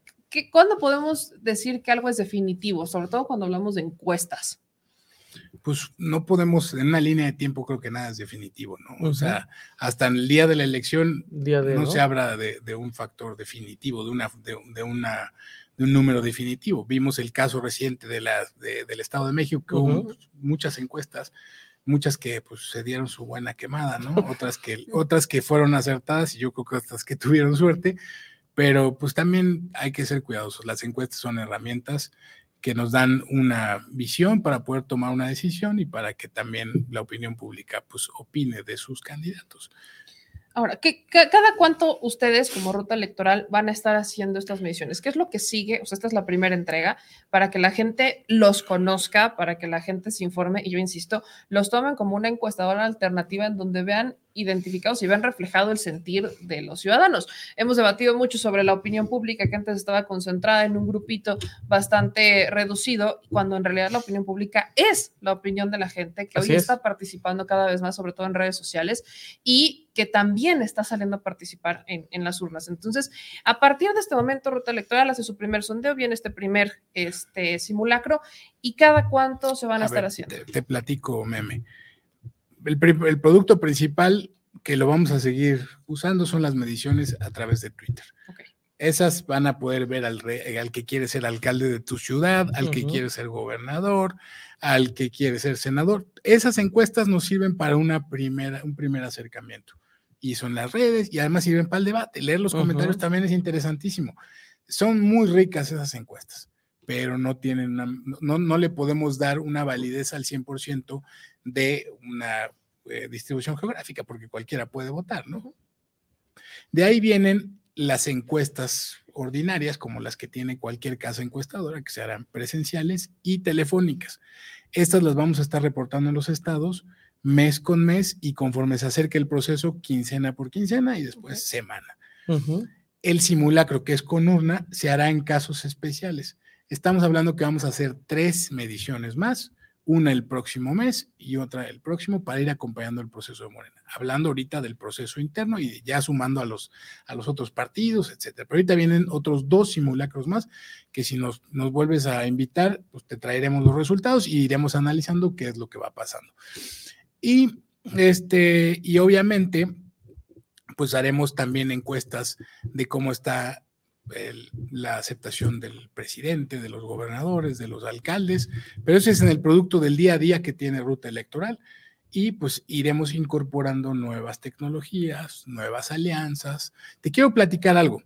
Nosotros trabajamos en alianza porque pues el país es muy grande y nosotros somos, como tú lo dijiste, una casa encuestadora alternativa que no que nos ayudamos de diferentes casas encuestadoras para poder correr los ejercicios, porque si lo queremos hacer nosotros de un jalón, nosotros tenemos en diferentes estados representantes que traen nuestra metodología, que traen una auditoría y que nos ayudarán a correr encuestas. De repente también si es algo de la opinión pública, pasa un asunto en un estado, nos iremos a medir a ese estado. Si vuelve a pasar un asunto escandaloso, pues iremos a ese estado a poner urnas para que la gente decida cómo está pues, su, servidor público, cómo lo quiere evaluar, ¿no? Y todo esto lo iremos archivando, es un trabajo largo, la verdad es que es un reto crear un archivo histórico para que la gente pueda consultar en ruta electoral cómo se van desenvolviendo sus servidores públicos y pues como una wiki de, de, personajes donde vayan viendo pues pros y contras para que nosotros finalmente ruta tiene que ser algo, una, una plataforma que ayude a, las personas a tomar mejores decisiones, y también a dar a conocer perfiles nuevos, ¿no? Siempre nosotros en ruta electoral y aquí Gerson es el que hace un gran trabajo eh, en, día con día de estar buscando perfiles, entrevistando legisladores y un mapeo que él llama, lleva donde va detectando los perfiles yo te podría decir que Gerson es de las personas más informadas en, personajes que buscan un cargo público, porque desde el te conoce los municipios más chiquitos. ¿no? o sea, desde las Él sabe quiénes son los grillos ahí. Hasta regidor te vas. Exacto. Así es. Entonces, como dice muy bien Benjamín, llevamos ese mapeo y pues ya periódicamente podemos hacerlo. Y también creo que algo que se te olvida un poco, las nueve gubernaturas, ¿no? Que van a dar. También, sabes. Ah, estamos ya casi a un año, ¿no? Algunos personajes ya tenemos ubicados, pero vamos a esperar. Y hay estados, complicados, pero a ver, también habrá cuotas y también habrá negociaciones y también las corcholatas van a mover los estados, porque cada corcholata trae a sus gallos. Exacto. Y por eso decidimos ser pacientes en presentar números de estados, porque si, sin duda pues se van a ir moviendo y sin duda pues eh, va a cambiar todo el panorama nacional, pues va a pegar en todos los estados. Hay estados muy complicados como, como, como nuestra querida tierra natal Puebla. La Ciudad de México, pues también, creo que va a ser interesante. Jalisco. La disputa de Jalisco, ¿no? O sea, ¿qué va a pasar? Jalisco, Nuevo León, ya digo, no le toca en esta, pero Jalisco creo que es un puntero para también medio entender qué pudiera pasar en Nuevo León en un siguiente eh, proceso. Aproximadamente cuántas personas eh, se están encuestando, cuántas personas participan en esto. Te voy a platicar un poquito de la metodología que es muy importante. Eh, el ejercicio se corrió del 17 al 28 de mayo del 2023 y estuvimos en Baja California, Nuevo León, Guanajuato, Jalisco, Morelos, Tabasco, Chiapas, Estado de México, Ciudad de México, Puebla, Veracruz y Yucatán. Hicimos 5.100 ciudadanos mayores de 18 años con credencial de lector. El margen de error, eh, tenemos un nivel de, confianza, del 95%. Okay. Y pues como te decía, se, se, van acomodando los grupos de edades para tener una muestra mucho más certera y no agarrar los puros votos de los adultos mayores. Una dispersión geográfica, demográfica y de grupos de edad. Y este es el, esta es la metodología y en cada estado se aplicó una metodología interna para poder tener los números. Entonces, aquí justo la audiencia está viendo la presentación también para que lo puedan checar cuál es la metodología, a partir de qué fecha, cuántas personas, la técnica de la muestra. Estamos hablando de 5.100 ciudadanos mayores de 18 años con credencial de elector. Y ahí tienen toda la información de cómo se llevaban a cabo los, pues, cómo, cómo se hizo esta, esta primera muestra para los resultados que ustedes acaban de ver y que se estarán realizando estos muestreos, estos ejercicios de forma eh, pues rutinaria, vamos a llamarle, para que ustedes vean cómo va el proceso. Yo quiero dejarlo claro porque yo sé que hay muchos simpatizantes, por ejemplo, de Dan Augusto por acá, y vaya, el contexto es, es el secretario de gobernación, que bien lo decías, Benja, el presidente le habla y le dice, pues te quiero para acá, y deja Tabasco, deja, deja de ser gobernador de Tabasco para entonces convertirse en secretario de gobernación y ahora tendrá que pedir licencia, o sea, más bien tendrá que renunciar a la secretaría de gobernación para hacer formalmente una campaña. Entonces, habrá que ver cómo se mueven ya cuando están libres, ahora si ya no tienen nada, cómo se van moviendo, sobre todo en sus estados, en dónde se van fortaleciendo, en dónde no, cuando ya son ellos los que van a recorrer los estados, cuando van a recorrer sus municipios, cuando van a hablar con la gente, hacer todos estos foros de participación y de información y demás, ya son ellos los que tendrán, ahí tendremos que ir viendo cómo se mueve y cómo va la tendencia. Pero creo que este es un gran ejercicio, sobre todo cuando las reglas de Morena son encuestas. Así es. son cinco encuestas la interna y cuatro espejo. Entonces, el que vayamos viendo y que nos estemos acercando a las encuestas y que también vayamos entendiendo que no es que sean resultados definitivos, no es que sean el santo crial y que ya, no, simplemente nos van dando un panorama, nos van diciendo para dónde se va moviendo la brújula, ¿no? Y yo te voy a dar nada más un, punto que quiero a la, que la ciudadanía reflexione. Nuestra encuesta tiene un mecanismo que le da una diferenciación, agarrar una boleta, cruzarla y meterla a una con una sola pregunta. Ya después te corremos un cuestionario porque hay que aprovechar el viaje, ¿no? No podemos desperdiciar cinco mil encuestas para solo hacer una pregunta, después les corrimos. Pero lo primero que ellos hacen es cruzar. Única, ¿no? Es una pregunta única, la insertan y ese es el efecto y este es el resultado, ¿no? Pues, son, cada, cada... fue el día de la elección, ¿no? Es correcto. por eso justo les preguntaba, ¿cómo, ¿cómo este proceso puede ayudar a la participación ciudadana? Porque pues, muchas personas están ciscadas, con ven una urna y dicen, no, yo no voy a votar, o solo van a votar en las Pero grandes. Es fama, porque la gente se acerca. Es por eso. Es más, te vamos a invitar, te vamos a hacer un reto. ¿A dónde quieres ir con una que te acompañe el equipo de ruta para que vayas viendo tú cómo la gente se acerca. Vamos a hacer una cosa, que la banda me diga para dónde. Yo, yo tengo una regla básica. A mí la, la, banda es mi brújula. Entonces, ¿a dónde? Pónganme en los comentarios. ¿Dónde quieren que vaya ruta electoral? Y nos lanzamos. Nos lanzamos, y, lo hacemos en vivo o como, como el estilo que es al Chile, para que vean la gente cómo, cómo funciona y, que se desmitifique un poco eso de que la gente haya apatía. No, sí, la gente sí quiere. Quizá tiene apatía a las instituciones y al ver que es una iniciativa privada, pues igual y, igual y este, les da más confianza, ¿no? El INE no ha gozado de la mejor fama. No, pero, apenas está intentando rectificarse. Pero bueno, eh, nosotros somos una muestra y pues ahí están los primeros números, ahí está el reto ya lanzado y listo. Es más, amo, hagamos una encuesta en redes sociales.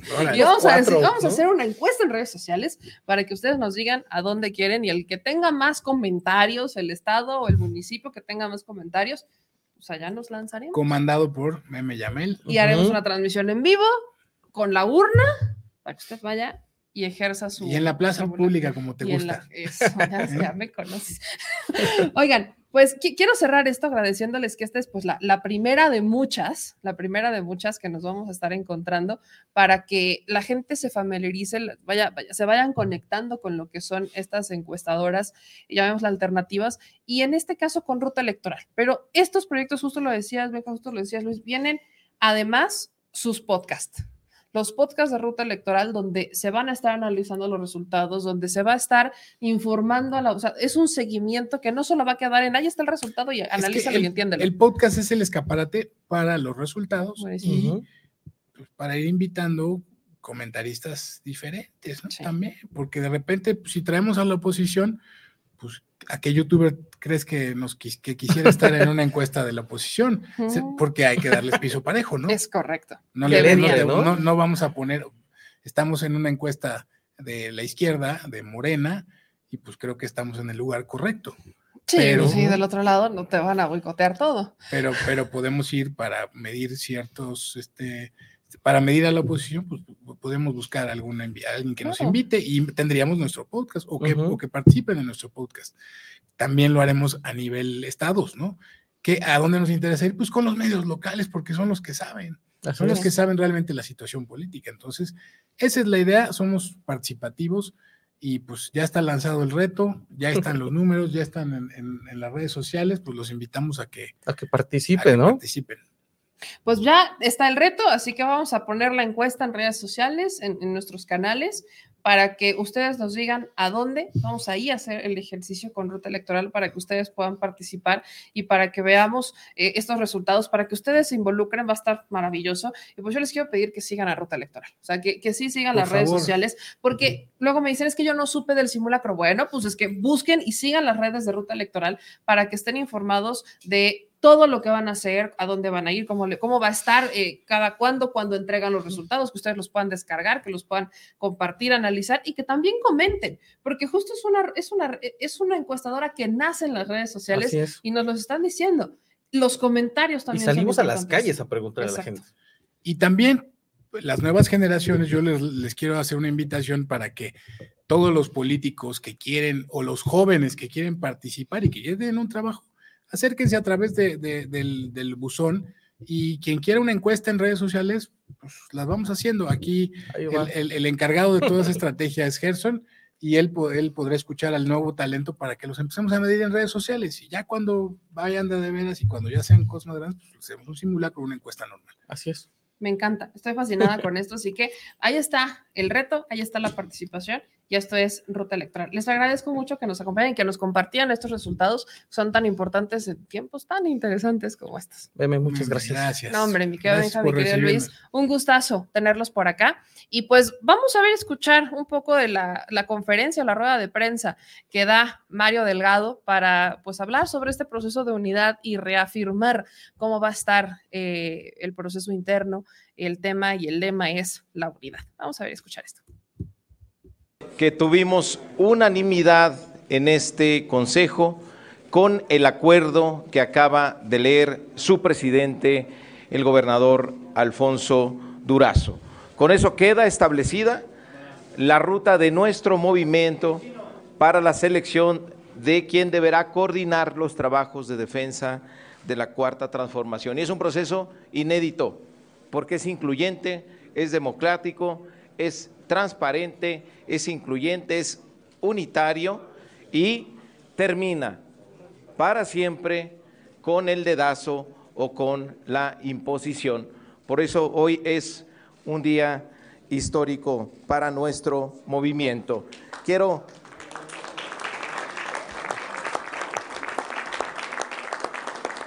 Deberíamos hasta guardar un minuto de silencio por el dedazo que hoy queda enterrado para siempre.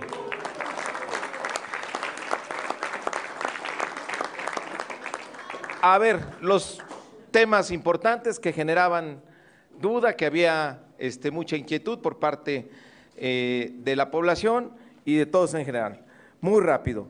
Vamos a definir al coordinador de la defensa de la transformación por encuestas.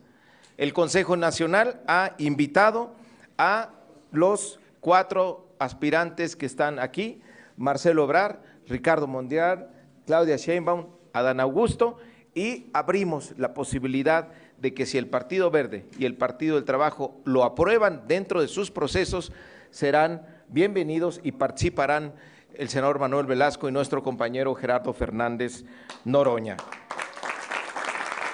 Máximo, seis personas participan en la encuesta. La encuesta va a estar a cargo de la Comisión de Encuestas, de la Comisión de Elecciones y del Consejo Nacional. Fechas, plazos que les pueden interesar. A partir del día de mañana ya se abren los registros. Tienen los aspirantes que manifestar por eh, escrito los compromisos para darle continuidad a la cuarta transformación y aceptar, por supuesto, los resultados que serán inapenables de esta encuesta. ¿Cuándo empiezan los recorridos? Del 19 de junio al 27 de agosto. ¿Cuándo empieza a levantarse la encuesta? Del 28 de agosto hasta el 3 de septiembre. ¿Cuándo se darán a conocer los resultados? El 6 de septiembre tendremos resultado de quién será el coordinador o coordinadora de la defensa de los trabajos de la transformación. Eh, ¿Qué les estamos pidiendo a los aspirantes que nos entreguen en su registro a partir de mañana y hasta el viernes es el plazo? Respetar y asumir los principios de la cuarta transformación y los documentos básicos de Morena y respetar y aceptar los resultados del proceso, así como apoyar al ganador o ganadora. También deberán entregarnos esta semana sus dos propuestas de firmas encuestadoras. Requisito para inscribirse, haber dejado su cargo o puesto de representación el mismo día que presenten su registro. Es decir, deberán de renunciar al cargo. Jóvenes, jóvenes, orden. Recorridos. ¿Cuándo empiezan? El próximo lunes 19 de junio hasta el 27 de agosto. Se va a privilegiar el contacto con la gente. Queremos que vayan eh, con la gente, que sea un recorrido austero, sin derroche en gastos eh, publicitarios.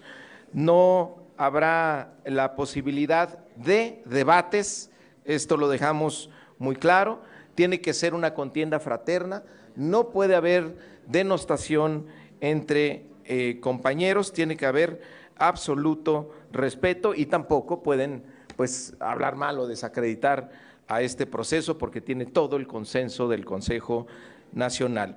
Prohibidos los recursos públicos empresariales o de actividades ilícitas, por supuesto.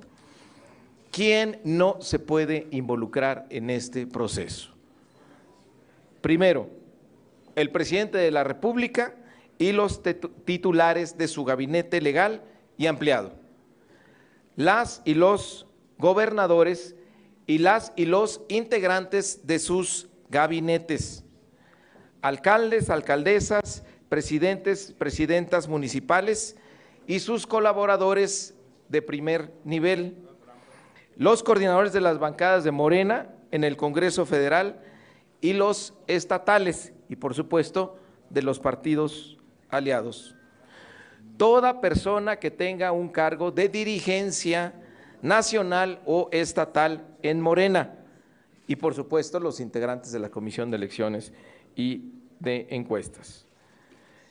El incumplimiento de los términos de estas disposiciones pues van a hacer que el pueblo les pierda la confianza. Las encuestas, vamos a tener encuestas espejo. Cada aspirante podrá proponer dos empresas y será por sorteo que se elegirán a cuatro para que acompañe a la encuesta de Morena. La comisión de encuestas va a definir la metodología, va a definir el cuestionario, va a definir el marco muestral. Será también en urna simulada este ejercicio demoscópico, como lo leyó en el acuerdo nuestro presidente del Consejo, se les dará una boleta con recuadros y se depositará en una urna simulada vamos a permitir que los aspirantes tengan representantes incluso en el levantamiento de la encuesta, para que no haya ninguna duda, para que ellos estén con la certeza de que se están haciendo las cosas de manera transparente, además de que habrá las cuatro encuestadoras es espejo. Bueno, eh, todos los cuestionarios estarán foliados, no hay manera de que se pierda alguno. Se van a levantar actas al inicio y al final de cada jornada. Y bueno, ya dijimos que el resultado lo conoceremos el próximo 6 de septiembre y será absolutamente inapelable. Con esto arrancamos este proceso eh, quiero decir que firmaron los aspirantes, los gobernadores y todos los integrantes del Consejo este acuerdo y prácticamente estamos arrancando con una gran unidad, más fortalecidos que nunca y seguro que con unidad y movilización vamos a lograr la trascendencia de la cuarta transformación. Pues ahí está. Eso es lo que dijo Mario Delgado, que ya todos firmaron y que aparentemente todos están de acuerdo. Pero a esas alturas ya sabemos que no todos están tan de acuerdo. Y para muestra, el diputado con licencia Gerardo Fernández Noroña. En sus cuentas de redes sociales, particularmente en su canal de YouTube, Gerardo Fernández Noroña pues habló de cómo se dio este proceso, qué es lo que pasó. Y rescato que pues una de sus inconformidades es que ¿por qué no habrá un debate? Cuando sabemos que uno de los fuertes del diputado Noroña es el debate. En la entrevista que le hicimos hace un par de meses nos decía que pues en el debate nadie le iba a ganar, que ese era su fuerte, pero ya dejaron claro en Morena que no va a haber debates y que van a evitar a toda costa cualquier confrontación que pudiera existir. Entonces, aquí Noroña explica algunas cosas en donde pues básicamente, y voy a resumir aunque les voy a poner una parte, dice que a él lo invitaron que le dijeron que no llevara gente, o sea, que fuera él solo más bien, y que eh, los acuerdos ya estaban, o sea, que ya todo estaba supuesto sobre la mesa, que se le permite hablar y demás, pero su mayor inconformidad es el debate y pues sí, cuestiona el tema de las encuestas. Él dice que pues probablemente no vaya a proponer, eh, recuerden que dentro de las reglas que pone el partido es que cada uno de los candidatos pueda proponer dos casas encuestadoras para que sean sorteadas y es cuando Noroña pues dice que no, no confía en este mecanismo como tal, pues las encuestadoras, es, según lo que dice Noroña, eh, pues uno puede dudar mucho de sus resultados, pero en particular el tema con él es por qué no hay debate. Entonces, vamos a escuchar un poquito de lo que dijo en su canal de YouTube en esta charla, en donde habló sobre esta comisión, que si la celebró, celebró que no se esté, eh, vaya llevando a cabo la tradición del dedazo y que sí se vaya por una ruta democrática, aunque desde su perspectiva pudo mejorar. Dejar mentir, mi pecho no es bodega. Desayuné con él y él me dijo, te invito al Consejo de Morena y vas a dar un mensaje. Le mandé todavía un un, eh, papelito diciéndole, oye, ¿por qué le tienen miedo a la palabra? Aquí estamos los seis y no vamos a hablar. Este, yo no, a mí estas maneras de Morena no las eh, comparto, que son pues muy de no discutir. Yo vengo de la izquierda, de una cultura política de debate, echabas horas hasta para el orden del día.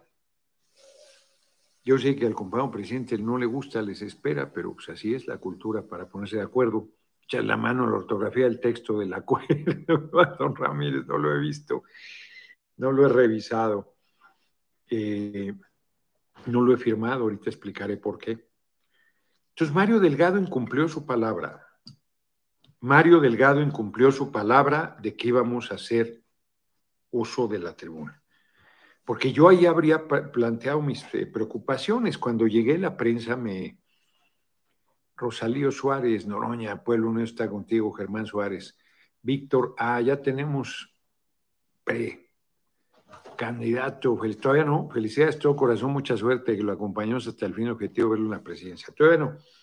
Entonces, Mario Delgado no cumplió lo que a mí me dijo, porque me hubiera hablado. Todavía le pregunté al principio del consejo no me dijo nada. Entonces, no, no es correcto. Y luego, compañero presidente y Morena, pues nos invitan, ahí estábamos, el güero Velasco y yo, pero pues a quienes este, traen a sus aspirantes. Entonces los llaman a firmar el acuerdo. Yo lo hubiera firmado, ¿eh? Fíjense lo que estoy diciendo. Yo lo hubiera firmado ahí. No, tenías para dónde hacerte, además. O sea, es, a ver, ¿quieren firmarlo? O sea, es el, la propuesta del compañero presidente. ¿Lo firman o no lo firman? Pues lo firmas. Pues es un contrato de adhesión. Este, ningún debate. Ningún comentario. Ni una sola persona piensa diferente ahí. Ni una sola persona. Cristian Rodríguez, por un Congreso Constituyente, no el siguiente. Pues claro que hay cuestionamiento y crítica y preocupación y pensamiento crítico y todo, pero todo mundo apechuga. Todo mundo apechuga. Y el acuerdo está bien. Yo le veo dos problemas. Dos problemas. Bueno, eso, ¿no? Entonces, firman y fotos y aplausos y la chingada, nosotros allá abajo, ¿no? Entonces Claudia me dice, ven Gerardo, pues, pues es que sí, o sea, somos seis aspirantes porque el compañero presidente, la verdad es que es como es. Sabe, mi próximo presidente, a mi criterio, es una vergüenza de Ricardo Monreal lanzarse de, de ha votado, a veces con H, ha votado su tiempo en contra de las reformas del presidente. No ha votado en contra, se abstuvo en una, si mal no recuerdo. No, no es cierto, ha votado en contra ha sacado todo toda la tarea. Ricardo Monreal, eh, a ver, el compañero presidente le hizo un, un reconocimiento y yo creo que en esencia es merecido, porque ha sacado la tarea. Hay cosas que no compartimos, de repente los matices no se entienden. Hay matices, si yo no estoy de acuerdo en las posturas de Ricardo Monreal, pues si estuviera de acuerdo lo apoyaría. No estoy de acuerdo. No estoy diciendo eso. Justo lo que hoy se planteó es que no haya intrigas. Yo lo hubiera dicho. A ver, ¿qué hubiera dicho? Primero, ¿qué hubiera dicho yo en mi discurso? Que no se me permitió hacer. Estaba en las porras, es un honor estar con Obrador. Yo hubiera dicho, es un honor estar con Obrador, es más honor luchar con Obrador hay que estar en la lucha y en el compromiso con el compañero presidente. Pues ahí está un poco de lo que dijo Gerardo Fernández Noroña, en donde pues habla de que no hubo como tal un momento en donde pudieran sentarse a debatir sobre estas propuestas, sobre las reglas internas. No es que esté en desacuerdo con ellas, pero pues cree que deberían o que podrían haber sido mejores, sobre todo agregando el tema del debate y cuestiona el que le dijeran que va a hablar y que al final no habló.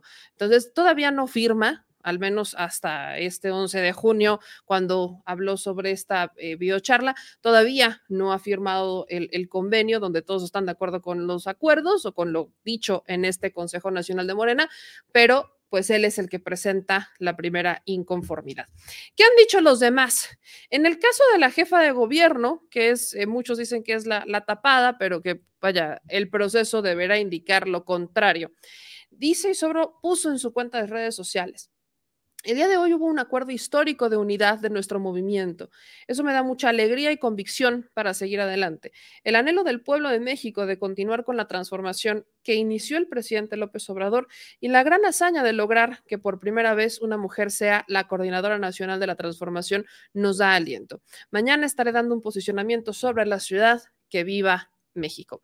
Para los que tienen dudas en el caso de la jefa de gobierno, que sería la licencia más pues sí, las la más definitiva, si le quieren llamar así, ella hay dos maneras. Puede solicitar una primera, ella puede ausentarse por una manera, de manera temporal por 30 días y regresar sin mayor tema, pero por la duración de este proceso ya tendría que solicitar una licencia de hasta 60 días naturales. Esto esta licencia la tiene que aprobar el Congreso de la Ciudad de México. Por ahí leía un comentario donde me decían, meme, es que lo tiene que aprobar el Senado. No, este caso no. E, esta licencia, la de la jefa de gobierno, tiene que ser aprobada por el Congreso de la Ciudad de México, que tiene una mayoría para que sea aprobada, tampoco le veo problema. ¿Será polémico? Me imagino que sí. Va a haber debates, pero por supuesto va a haber quienes intenten frenarlo claro, pero dudo que alcancen los votos suficientes para frenarlo. Entonces, hasta este momento es la jefa de gobierno cuando tendrá que solicitar una licencia de 60 días. En este caso, el secretario de gobierno es el que tendrá que entrar. ¿Qué es lo que pasa si pues pasan más de 60 días o en el caso que ella sea la que gane el, el, el mecanismo de encuestas y ya no regrese a la jefatura de gobierno, pues entonces, a partir de ahí, tendrá que ya formalizar una licencia definitiva del cargo. El Congreso de la ciudad debe nombrar a una jefa o jefe de gobierno sustituto y si no se ponen de acuerdo y no hay un nombramiento, la Secretaría de Gobierno o el titular de la Secretaría de Gobierno es el que asume el Poder Ejecutivo. Estamos hablando del caso de Martí Batres. Entonces, este es el proceso. Ella tiene que solicitar una licencia y ya veremos lo que dice mañana en sus conferencias en la Ciudad de México respecto a este proceso en particular. ¿Qué es lo que dijo eh, Adán Augusto en sus cuentas de redes sociales? Solamente puso un tuit donde dijo, estaremos a la altura de los sueños y esperanzas del pueblo de México, honraremos la lucha que por décadas encabezó el presidente López Obrador. Sin titubeos y con determinación, transitaremos en unidad y con lealtad por el camino seguro, el de la cuarta transformación. No puso más, es lo único que dijo el secretario de Gobernación en sus cuentas de redes sociales. En el caso de Ricardo Monreal, él sí se aventó su video. Ricardo Monreal puso, concluimos la reunión con el Consejo Nacional de Morena, en el que por unanimidad acordamos y aprobamos reglas para generar las condiciones adecuadas de la transición política de 2024. Preservando nuestro movimiento en unidad, lograremos este acto histórico. Ahí les va concluimos una asamblea histórica, para mí así considerada. En muchos sectores y en muchas partes eh, se creía que Morena terminaría esta primera etapa con divisiones. No fue así, por fortuna. El día de ahora fue un ejemplo en donde por unanimidad el Consejo Nacional de Morena aprueba reglas para poder eh, generar condiciones de una transición política adecuada en el 2024 y mantener al movimiento en el poder. Por eso me gustó mucho esta reunión. Allí estuvimos los cuatro aspirantes a suceder al presidente López Obrador. Marcelo Ebrard, Claudia Chainbaum, Adán Augusto López Hernández y yo. Fue muy aliciente, muy alentador el que mm, en medio de esta dificultad la unidad se haya impuesto.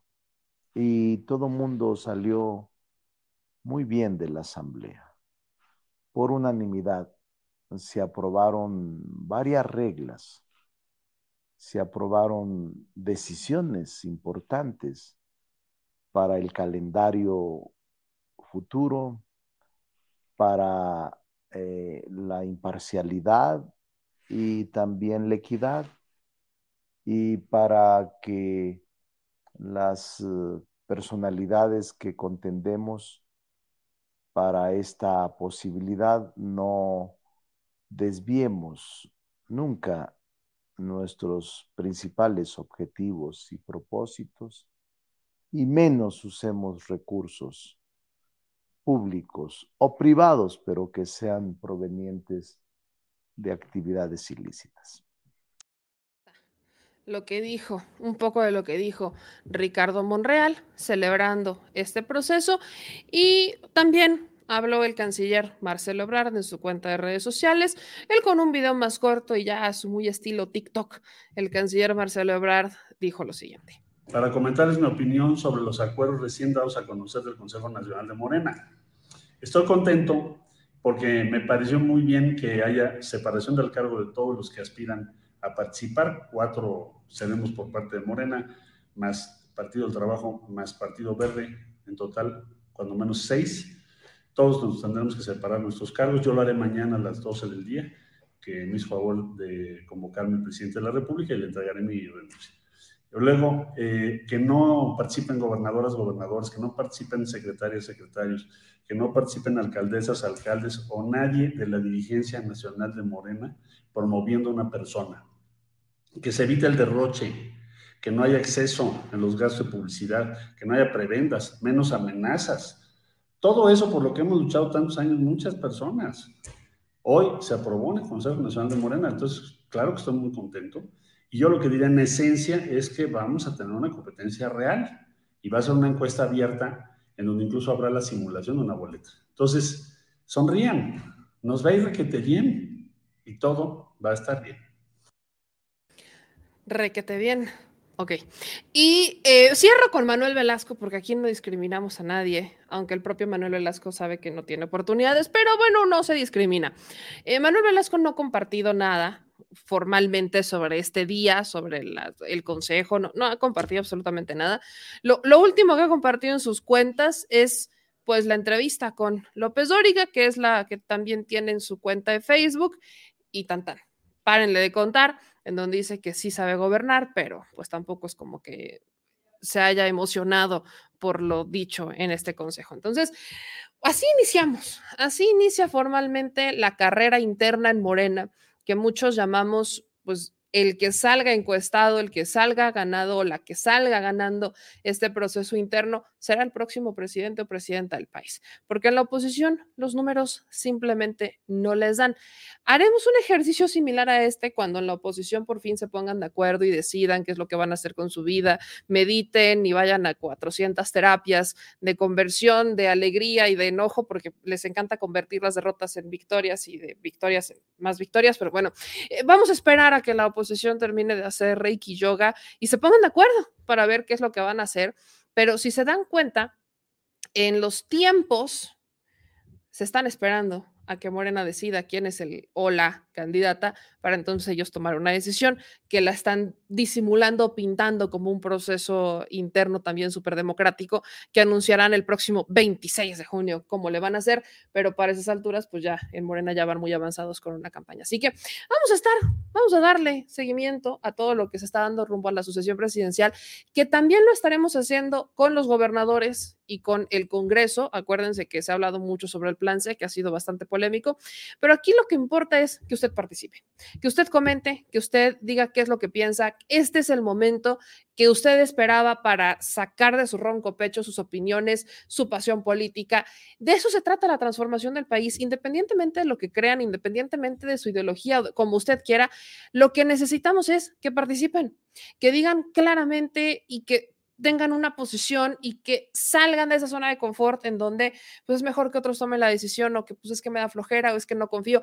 La única manera de transformar al sistema político, la única manera de transformar al sistema económico, a todo el sistema en general es cuando participamos. A veces no dimensionamos el nivel de poder que tenemos los ciudadanos y la única manera de que nos demos cuenta de ese poder es ejerciéndolo.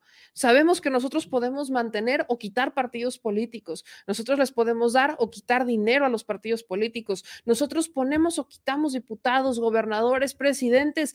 Tenemos que hacernos responsables, tenemos que participar, involucrarnos. Eso de, ay, es que siempre es lo mismo, pues seguirá siendo lo mismo si no toman una decisión y hacen algo diferente.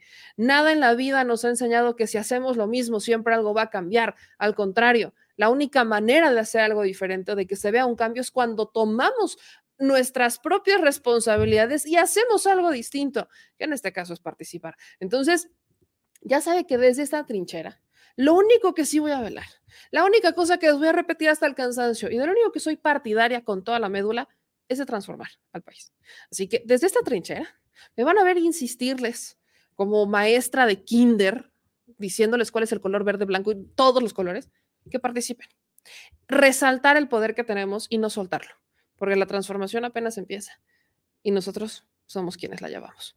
Aquí agradezco a todos sus comentarios que nos van llegando por acá, que este, me, encanta como aquí eh, los debates, la pasión, lo único que, si me aceptan un consejo, ¿verdad? Porque viendo los comentarios, que la pasión no sea personal, no lo lleven al plano personal, de recordar los árboles genealógicos de cada quien, no, tiene ningún tipo de, caso, que la participación siempre sea con respeto, que los debates sean con respeto, no tenemos que estar de acuerdo, lo que tenemos es que participar, eso es lo único. Entonces, yo agradezco a todos que están aquí con sus comentarios.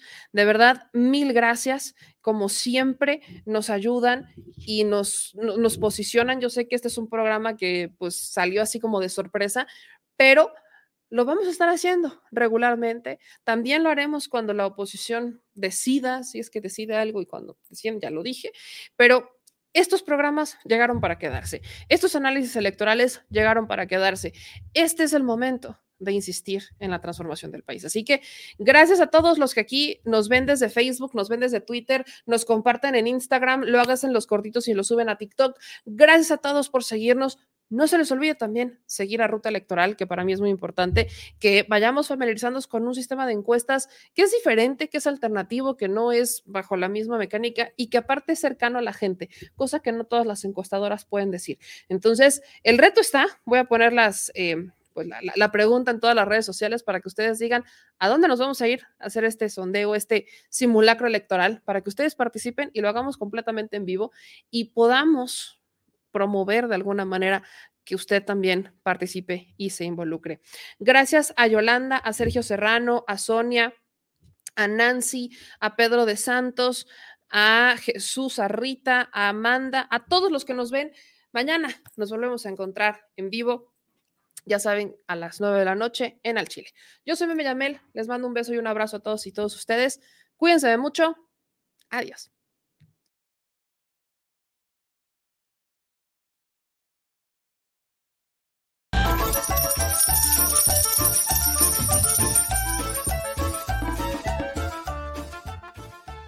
Al Chile Recuerda que una forma de apoyar nuestro proyecto e impulsarnos a generar más y mejor contenido es a través de los superchats en nuestras transmisiones en vivo.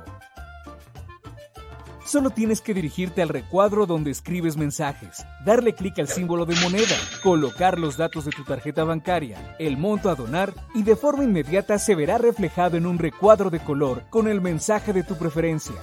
Otra manera, por si no nos alcanzas a ver en vivo, es ir a la descripción de nuestro video de YouTube, darle clic a la liga de PayPal y repetir el proceso como en los superchats. Ese recurso llegará directo a nuestra cuenta bancaria. En Facebook también puedes apoyarnos de forma mensual. En el inicio de nuestra página encontrarás el botón Quiero colaborar. Ahí podrás adquirir una membresía que nos impulsará a seguir combatiendo la infodemia desde esta plataforma. Y si eres de los que no confía en la tecnología, puedes hacer un depósito o transferencia a nuestro número de tarjeta Banamex, desde cualquier establecimiento, banco y hasta tu aplicación móvil. Anótalo. El número es 4766-8415-9203-0897. Recuerda, esto es completamente voluntario y es una forma de apoyar e involucrarte más con este proyecto independiente. Hazlo tuyo y comparte.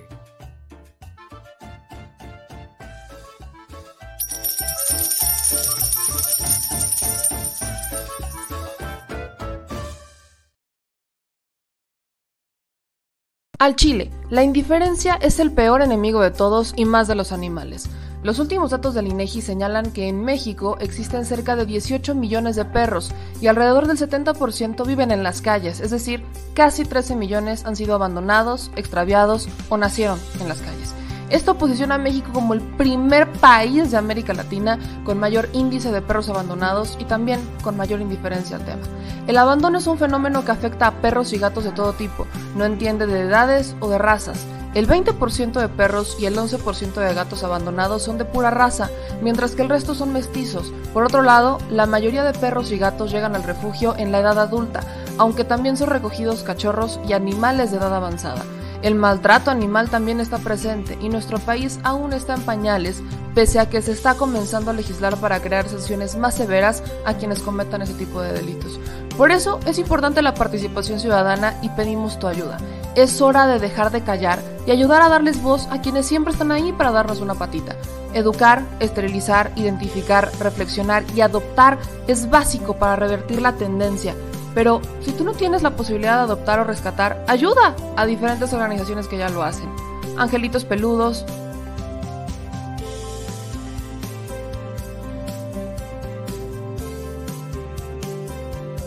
Amor sin raza.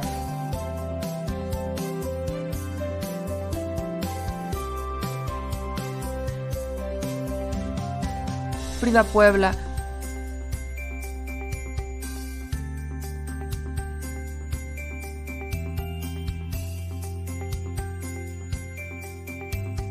Rivera Rescue.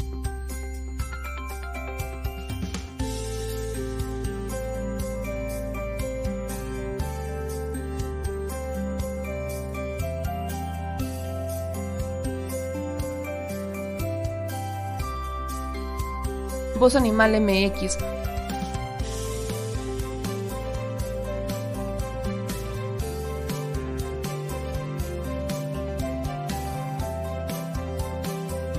el albergue San Cristóbal,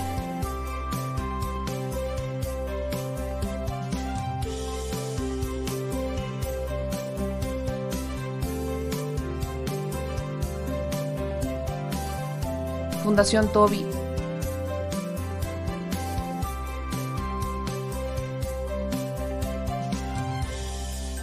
O Patitas Invisibles son algunas de las organizaciones a las que constantemente donamos y apoyamos, pero no es suficiente.